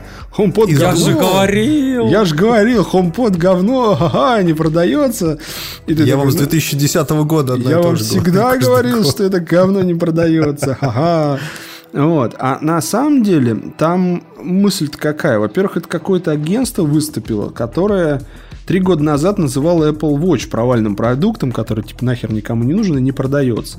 Во-вторых, там проанализировано какое-то очень малое количество точек продаж. И в-третьих, сравнивают они это все с Amazon Echo, которая стоит там типа $37 или что-то типа того. Ага. Ну, то есть это маленькая вот эта херня. То есть это даже не полноценная колонка, а такая маленький блинчик. И как бы возникает вопрос, что, конечно, он продается лучше, и потому что это другого класса продукта. Это как сравнивать iPhone с каким-нибудь дешманским Samsung, там, J2016, Xiaomi. Да, или Xiaomi. Uh-huh. Типа, пацаны, это разные товарные, они хоть как бы близки, и то смартфон, то и то колонка. Но просто нужно понимать, что HomePod это не умная колонка, это музыкальная колонка с умной функцией. Именно так ее Apple и продвигала, и сравнивать ее по-хорошему надо не с Amazon, не с Google. С Sonos. А с Sonos, с Bowers & Wilkinson, с Bang & Olufsen, и вот Боссом, и всеми вот этими чуваками. И вот там HomePod себя чувствует очень неплохо. Как, собственно, и получилось, наверное, с Apple Watch. Все-таки Apple Watch. А в итоге на, и уже, короче, и Swatch, и все остальные такие кря, и уже не знают, что делать, потому что Google всех кинула, она такая... Вот вам этот вир, ебитесь как хотите с ним, нам уже ничего не надо, типа мы его переназвали, и можете продолжать делать, но мы его обновлять не будем. И сидит такой... Вот на Андроиде 4.2. Да, на KitKat. И сидит такой, знаешь, Токхойер, который продавал свои эти часы за 1000 евро. Лисянь, я говорил тебе ничего не менять. Он такой, я ничего не менял, ничего не изменилось. И, короче, все пребывают в прострации, потому что не знают, что делать. Потому что, как бы все. Подожди, там, сейчас... кстати, Fitbit же запилил свою собственную платформу, свою собственную ось и свои собственные Fitbit часы. Как бы крутые, они все молодцы, да, но это не уровень. То есть они, конечно, что-то смогут там, но это не... Ну, вообще-то они были первые на рынке США, и Apple их перегнала с Apple Watch только вот буквально полгода назад. Ну, понимаешь, для Apple Watch это там 10-й по значимости продукт, а для Fitbit это как бы единственное, что они вообще делают. Ладно, поэтому... справедливо. Я как бы за то, чтобы была конкуренция, и все было круто, но просто смешно было наблюдать, как все, короче, в один голос говорили, какие Apple Watch херовые и как они провалились, какие AirPods говно, а потом халабысь, и AirPods сейчас настолько выстрелили, что, по слухам, Apple хочет... сделать студийную версию более крутую. Да, наушниковый бизнес превратить вообще в один из действительно еще одних серьезных бизнесов. Это странно, потому что компания владеет битсами, и при всем при этом они идут именно вот в эту сторону и как бы развивают свои наушниковые темы. Ты такой, окей, ладно. Поэтому я так скажу, HomePod хороший продукт. Очень не стыдный. Ну, немножко сыроватый, я так понимаю. Он, наверное, вышел, как и, собственно, с AirPods. Они же тоже откладывали. Помните, они такие, сейчас выйдет. Потом такие, ой, что-то не вышло. Сейчас все, подождите. По концу года они их только родили. Причем с AirPods они и с HomePod они провафлили самый жаркий период рождественский. Потому что HomePod должен был выходить аккурат под Рождество. Был бы отличный подарок вообще. Но в итоге они эту тему провафлили, он вышел вот сейчас в начале года. В начале года, мне кажется, вообще очень херово все что-либо запускать здесь, что-то никому ничего не надо. И то, что в него нет вот AirPlay 2, то, что он не поддерживает стереорежим и так далее. И Spotify не поддерживает. Да. Да, я думаю, что классически его купило там, по слухам, 2 миллиона, значит, Apple гиков, которые купят что угодно от Apple. А дальше потихонечку они это все допилят, сейчас выпустят какое-нибудь еще обновление, ну, еще 50-е, и полетят вообще в стратосферу. Потому что за эти деньги HomePod реально крутой. Звучит примерно так же, может, чуть лучше, только Google Home Max, но он на $50 дороже. То есть, как бы вот... Ну, я, кстати, напомню, что все крупные проекты от Apple, экспериментальные, типа Apple TV старого, первый Apple Watch, они все взлетали, да, очень были... аккуратно. Очень аккуратно версии. Люди смотрели. Ко второй версии. Да. Вот, обратите внимание, помнишь, Apple TV первый был еще с HDD, он был такой какой-то весь кондовый. Потом, когда вот они дизайн изменили, и он стал такой маленькой черной коробочкой, все его вдруг внезапно полюбили. Соответственно, с Apple он Watch... $100 начал стоить всего. Да, да. Как только Apple Watch, помнишь, золотые выходили, там розовые, то все такие... Такие, ой-ой-ой. Все, убрали всю эту пошлую фигню с золотыми часами, выпустили, понизили цену, сохранили предыдущее поколение в продаже за дешман. И как только Apple Watch стали стоить в районе 20-ки, все такие, ядрить, колотить, хочу. И, в общем, полетело. Я думаю, что с HomePod'ом будет так же. Сейчас они его там покрутят, выпустят вторую версию, первую пойдет там $2 до 250, и будут сносить его как не в себя вообще. Так, я отходил, что я пропустил? Да ничего. Так, у нас к тебе важный вопрос. Нам вот так, к сожалению, так получилось, что нам не дали God of War, а тебе явно дали. Скажи, ты поиграл, тебе понравилось? Я, Саша, улетел ровно в тот момент, когда его дали. Я практически улетал с ключом перед глазами, в слезах. Вот, но лялечка играл, говорит, просто игра года, вообще охренительная, и все как надо. Единственное, за что его ругают, вот, ну, с кем я общаюсь, что он очень длинный. И типа в какой-то момент ты такой радостный, что типа до хера геймплея, там все здорово, а потом в какой-то момент типа, когда уже оно закончится. И сын такой идет и пи***т, ты такой, завали, уже задолбал. Ну, кстати, я также слышал, что он не раздражает. Я очень боялся, что это вот та игра, где какой-то сын, ну вот совсем не нужен. Ну то есть игра всю жизнь была вообще не про это. Там голых баб он, значит, там этих самых пехал при случае, а тут тебе сын какой-то подъехал, и ты такой, что вообще за фигня. А говорят, что очень аккуратно и красиво все это обыграли. Ну, прописали. То есть, по-прежнему пехаешь, но как бы отца, сына, поди вон ту горгулью, да, там что-нибудь с ней поделай, я тут пока тоже займусь. Ну, это тот редкий случай, когда вот сейчас вышла от Digital Foundry или что-то такая какая-то, короче, структура. Сравнение E3-шного 2016 ролика с тем, как сейчас... И графику подтянули типа раза в 2. Просто мы все... Я видел, да. Мы привыкли к даунгрейдам, а здесь наоборот получилось. Это, наоборот, знаешь, знаешь, как называется? Это называется реверсивный Ubisoft. Синдром реверсивного Ubisoft, да. Ubisoft. Ну и я просто видел еще на E3 2016, когда анонсировали, собственно, первым трейлером игру. Меня закрыли, значит, в комнатке маленькой с людьми из Санта-Моники. И они давали поиграть во всю эту историю. И у них было, знаешь, как они это называют, guided demo. То есть ты как бы играешь, а они тебе еще типа говорят что-то.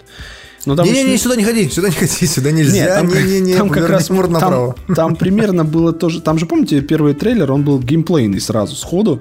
И там типа несколько минут геймплея тебе давали.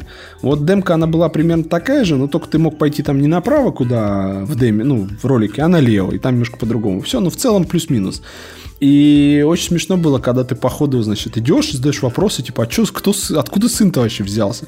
Ой, типа, без комментариев, позже узнаете. А это, и вот все вопросы, которые задавали, на все без комментариев мы как бы ничего не можем. Но поиграть дали, ну, как бы, ну, ощущалось чисто как God of War, ну, то есть тык-тык, прикольно. Но я посмотрел на людей, которые это делают, знаешь, у них как-то вот то ли они веществами какими-то закинулись, то ли они реально очень были горды тем, что они делают. Ощущалось, что они... Потому что я ровно на этой же E3, ровно в такой же комнате сидел с ребятами, которые делают Days Gone.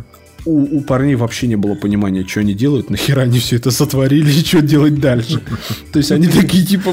У нас есть херва туча зомби, и мы можем это, значит, их типа... Это типа... Мань! Он сказал, что мы игру на Last of Us похожую делаем. Пацаны, нас раскрыли, беги! Да, не, и там, знаешь, там просто, там какой-то очень был тоже демка, в которую можно было поиграть. И она была настолько какая-то нелогичная, там какие-то вопросы задавали люди, я уж не помню, но они просто, знаешь, из уровня, а зачем вообще стрелять в этих зомби, если можно убежать? И он такой, типа, хер знает.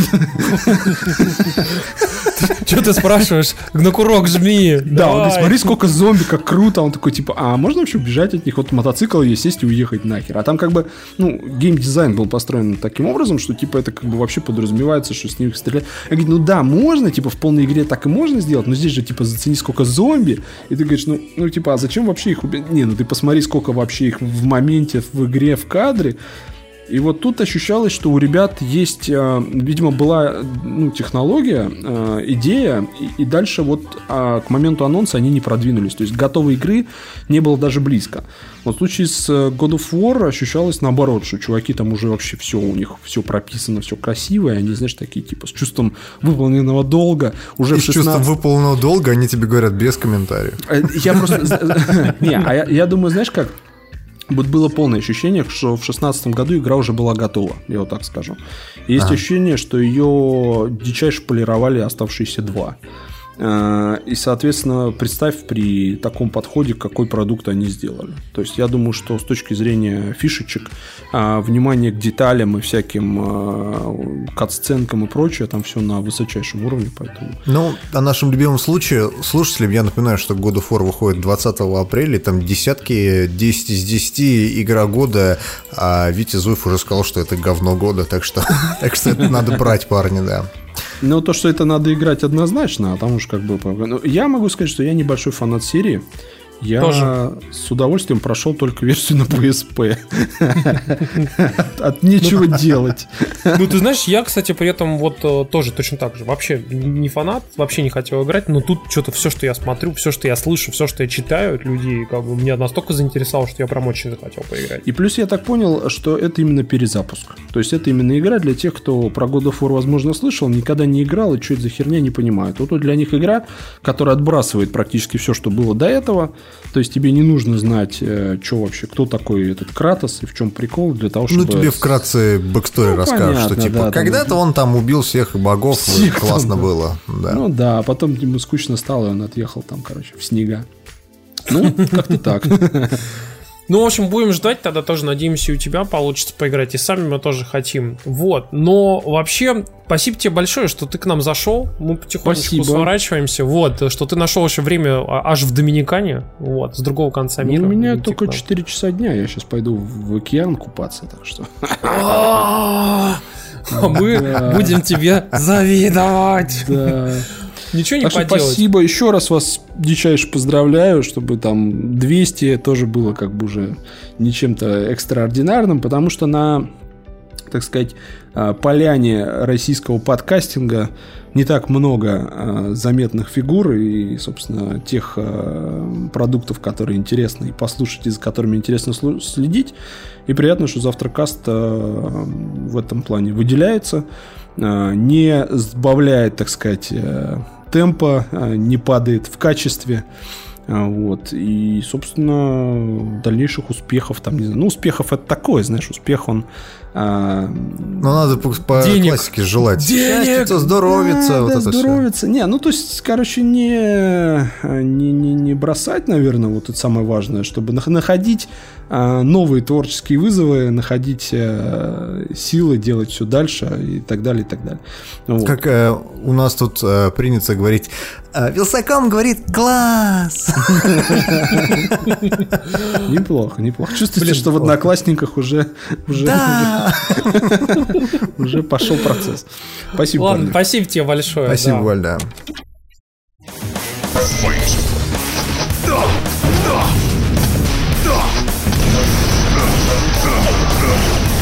Daily Телефраг. И, в общем-то, наш подкаст замечательный. Мы с вами заканчиваем 100-й выпуск. Что, уже? Заканчиваем все вместе классическим составом, да. А, привет, Максим, господи, Максим к нам присоединился, смотри. Макто? Что за хуй вообще? Турук Макто. Заканчиваем на замечательной рубрике статьи из ДТФа, конечно же. Да. Да, даже в 100-м выпуске они присутствуют. Вот. И, в общем-то, с чего мы начнем-то вообще? Что интересного ДТФ вышло за недельку? Лично мне интересная статья, которая очень подробная, обстоятельная и реально классная. Это история квестов от первых игр Sierra до Чучел. Это новая игра Monita Design из Чехии, где автор очень подробно, классно и последовательно рассказывает, откуда пошли графические адвенчуры, что они собой представляют, какие у жанра есть каноны и каких канонов, которые мы вбили себе в голову, у жанра на самом деле нет. Ну, то есть, как бы, кликая на презерватив 2 раза, получить банан и смешать его с подковой, чтобы получить отбойный молоток, это не канон, да? Да, скорее всего, это руссоквест, да. Окей, хорошо. А про руссоквест там есть? Да, тоже. В общем, я очень советую почитать, если вы интересуетесь жанром графических адвенчур. Он дает вот этот материал очень классную перспективу того, что в жанре было и, что самое главное, что в жанре будет. Какой путь проделали? Слушай, насчет пути проделанных, тут еще одна статья тоже из разряда геймдева, которая тоже на ДТФ, в соответствующей рубрике профессиональной. Она рассказывает вам про ККИ. ККИ — это, как вы понимаете, не какашки, вот, а карточные игры. А что такое ККИ? Карточные, коллекционные карточные. Коллекционные карточные игры, да, все понял. Да, это типа Хардстоуна, типа Гвинта и прочих вот подобных вот этих всех игр. Magic the Gathering какая-то, наверное. Да, к которым присоединится сейчас впоследствии Артефакт от Valve и так далее. И там довольно хорошая статья, которая очень обстоятельно, очень-очень детально объясняет различные архетипы этих самых карт, распределение там существ, распределение, как там все это работает, мету игры, какие должны быть ингредиенты, соответственно, в игре. И это реально очень большая статья. Вы будете ее читать, скорее всего, там полчаса минимум. Поэтому запаситесь временем, особенно если вам интересна эта тематика, то как бы, ее реально стоит почитать. Вот. А третья статья на DTF рассказывает про Дэвида Линча. Это огромный лонгрид по поводу того, о чем вообще писал и о том, о чем вообще писал сценарий и снимал этот режиссер, и в том числе и про Twin Peaks тут тоже рассказывается, и про Mulholland Drive, и про все самое интересное. Для меня, например, стало открытием узнать, что Дэвид Линч — это, в общем-то, такой дядька, который довольно добродушный, любит пончики, и вообще он не такой, мрачный, суицидальный шизофреник, как я думал о нем раньше. Лапушка, в общем, да. Да, лапочка такая, вот. Так что статья хорошая, если вы никогда не смотрели, что довольно странно, тем не менее, если вы никогда не смотрели фильмы Дэвида Линча, то вот очень советую вам почитать эту статью на DTF. Да. И статья не с ДТФа. Да, я, кстати, хотел посоветовать статью совершенно не с ДТФа, и она даже с нашей тематикой совсем не пересекается, но она произвела на меня очень большое впечатление, и судя по тому, какой отклик она получила в Твиттере, когда я ее запостил, она тоже реально у людей вызвала, так скажем, какой-то, такой действительно большой отклик в душе. Это статья журнала Time о том, как сейчас проходит в США безумная эпидемия опиатов, зависимости от опиатов. И в первую очередь от героина. И дело в том, что там какая-то совершенно адская, безумная эпидемия, которая сейчас хуже, чем она когда-либо была вообще в США за всю историю страны. Вот. И как бы там журнал Time поехали с своим директором по фотографии. То есть там действительно очень крутой фотограф. Они поехали. Они поехали по стране и начали снимать людей, которые находятся вот на самом-самом нижнем уровне. Там, например, есть фотка чувака, которого медики откачивают после вот 3-й передозировки, он просто в состоянии почти комы, там, в своей машине. То есть он ехал в тачке, передознулся и охуел, и чуть не умер. Вот. Ну, а подожди, ну это статья про наркоманов, а зачем про нее читать? В чем мне интересно? Ты знаешь, она очень, очень интересна, чтобы посмотреть на вот эту историю, как бы не на уровне, типа, знаешь, там бабки кричат, у, наркоманы, или там шприцы валяются где-то, а чтобы посмотреть на этих людей и понять, что вот какой ужас, к чему это приводит, как бы, чтобы, ну, там, в очередной раз задуматься о том, что, блин, вообще, ну, лучше, конечно, так, ну, вообще не соприкасаться с этим миром, вообще никак. Вот, и учитывая, что в России такая проблема тоже есть, она просто, ну, там, не очень популяризируемая, ее не очень любят вообще освещать в целом, как бы, но проблемы тоже существуют, к сожалению. Вот. И на этой совершенно прекрасной ноте, на которой мы вам заканчиваем наше... Мне нравится переход. Знаешь, эта картинка замечательная, где, типа, человек подходит к VR-шлему, на нем написано «роллер-костер». Вот. И он, короче, одевает его, а там его умирающий отец: «Ты был для меня самым лучшим, несмотря на то, что я тебя предал». И умирает. И вот человек такой весь просто слезатый, когда ворачивается, снимает шлем, написано «роллер-костер», палец собирает, написано «emotional roller-coaster». Вот у нас примерно эмоциональная карусель, как это назвать, эмоциональные горки. Американские горки, да. Эмоциональные горки, потому что у нас сначала то мы на подъеме, то у нас все весело, потом у нас просто грустно, потом опять весело, потом опять просто грустно. Вот. На какой ноте мы закончим? На плохой? Мы хотим, во-первых, на самом деле мы хотели напомнить вам про классную штуку. Дело в том, что если вы этот подкаст слушаете в середине, там, конце апреля, то мы вам напоминаем второй раз о том, что 22 апреля, буквально вот через несколько дней, когда мы записываем этот подкаст, состоится на дизайн-заводе «Флакон» лекция в рамках конференции «Что если?», в которой мы будем рассказывать. Ну, в основном буду я рассказывать, но, может быть, Дима там будет, по крайней мере, сидеть в зале. Мы еще пока не знаем, но может быть. Угу. Вот, и будем рассказывать про подкаст, про то, как его создавать, что такое подкаст, вот рынок подкастов в России сейчас, в мире, и, соответственно, примерно, что нужно вам для того, чтобы создать подкаст, сколько это стоит денег, как его монетизировать и вот эти все штуки. Вот, поэтому, если вам интересно, вход совершенно бесплатный, ссылка на регистрацию, там, на все подробности, она будет, соответственно, у нас в шоу-ноутах. 22 апреля, в воскресенье, мы будем выступать днем, ориентировочное время 13:30 сейчас, но если ничего не изменится, то это будет 13:30. Вот. Так что приходите, если хотите посмотреть на нас вживую и, собственно, послушать нас. Вот. Да. Ну и мы хотели закончить все это, конечно, на еще более позитивной ноте. Дело в том, что это уже 100-й выпуск целый. Мы реально, ну, я честно... в каком-то смысле? Unlocked. Milestone. Да-да-да. Ну, если честно, когда мы, конечно, писали первый выпуск с Димой когда-то там вообще случайно, мы даже тогда думали, что вот Кодкаст мы делали до этого, тот самый подкаст. Так да, долго, 38 так выпусков, долго. Ух. Охренеть. Ну, слушай, мы просто так устали, причем, я помню, блин, вообще, когда, помнишь, бросали это все. Какие подкасты? Вообще не будем этим заниматься никогда. И мы это занимались даже не каждую неделю. Я помню, что у нас проходило иногда просто, ну, может, по месяцу. Давай, давай в пи***у, да, ну нахер нужно. Вот. Так что завтракаст выходит более-менее одинаковый. В общем-то, каждую неделю вы его ждете. И мы очень надеемся, что вы его ждете, но тем не менее. Вот. И да. 2 года? 2.5. 2.5 уже. Пипец. В декабре будет, да, короче, 3 года. Да. В декабре. Да. И опять же вспоминаю про вот эту историю, типа, знаешь, что, представляешь, мы будем 50 лет, Дим, с тобой такие, говорит: «Привет, с вами Дмитрий Замбок». Да не, я застрелюсь раньше. Максим Зарецкий сегодня расскажет вам, где купить лучшие мази от радикулита. Я думаю, что у нас будет героиновая зависимость к тому времени, потому что это невозможно просто так долго все это делать. Но 100-й выпуск, мы постарались его сделать разнообразным, постарались сделать его модульным, с разных гостей пригласили сегодня, и в том числе вернули на время нашего ведущего на полставки Валю Вилсакома. Да, да, вообще чудо просто. Половину подкаста, да, его в последнее время вообще тяжело куда-то вытащить, но тем не менее.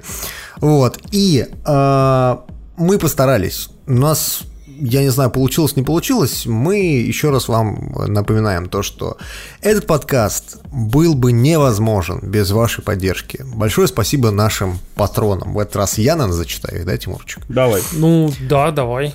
Большое спасибо Виктору Тену, Сергею Селезневу, Григорию Яффе, Александру Колову, Сергею Клименко, Андрею Балахтару, Роме Чосту, Александру Палову, Лизеньке Куркунова, Алексею Пазникову, Анастасии Романовой, Данилу Чмеркину, Андрею Антонову, Рекламная вставочка. Гохан Квест РПГ про Россию тоже спасибо большое. Ильшату Хайрулину, Антону Жмурову и Евгению Тоневу.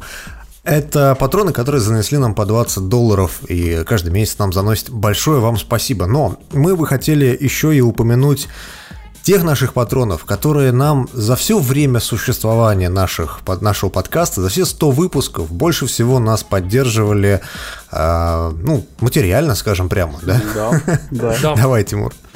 Ну, вообще, это люди, реально, которые занесли больше всех нам денег. Нам хотелось бы их особенно отметить. Мы знаем, что некоторые из них там просили их не называть, поэтому я так сделаю сразу ремарку. Но вообще, это, во-первых, Гена Евстратов, наш старый товарищ, вот, с которым мы давно дружим, вот. И это Олег Досачев, это Андрей, который как раз просил его не упоминать, поэтому мы не будем говорить его фамилию, вот. Это Иван Карпан, Александр Кошелев, Павел Петлич, Александр Шатров и Никита Даянов. И мы на самом деле хотели их вас поблагодарить, ребят, потому что благодаря всем вам, которые заносят нам денежку, мы в первую же очередь, мы же говорили, что эти деньги, они не являются каким-то супер-пупер не знаю, средством существования или еще что-то. Они в первую очередь нам говорят о том, что есть большое количество людей, которым настолько интересен этот контент, что они даже готовы за него платить. И это очень сильно стимулирует нас. Поэтому мы не бросаем. Мы вот 100 выпусков уже отбарабанили, и там, кто знает, может, еще 100 сможем это сделать.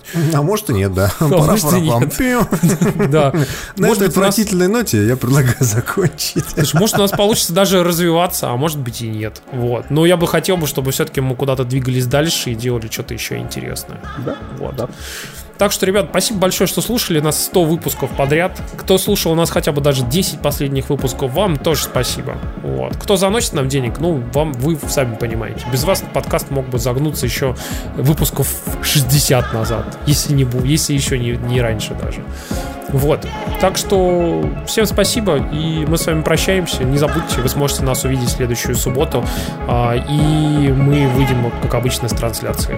Да. Давайте. Да. Всем спасибо, всем пока-пока, до следующей недели. Счастливо. Па-бам!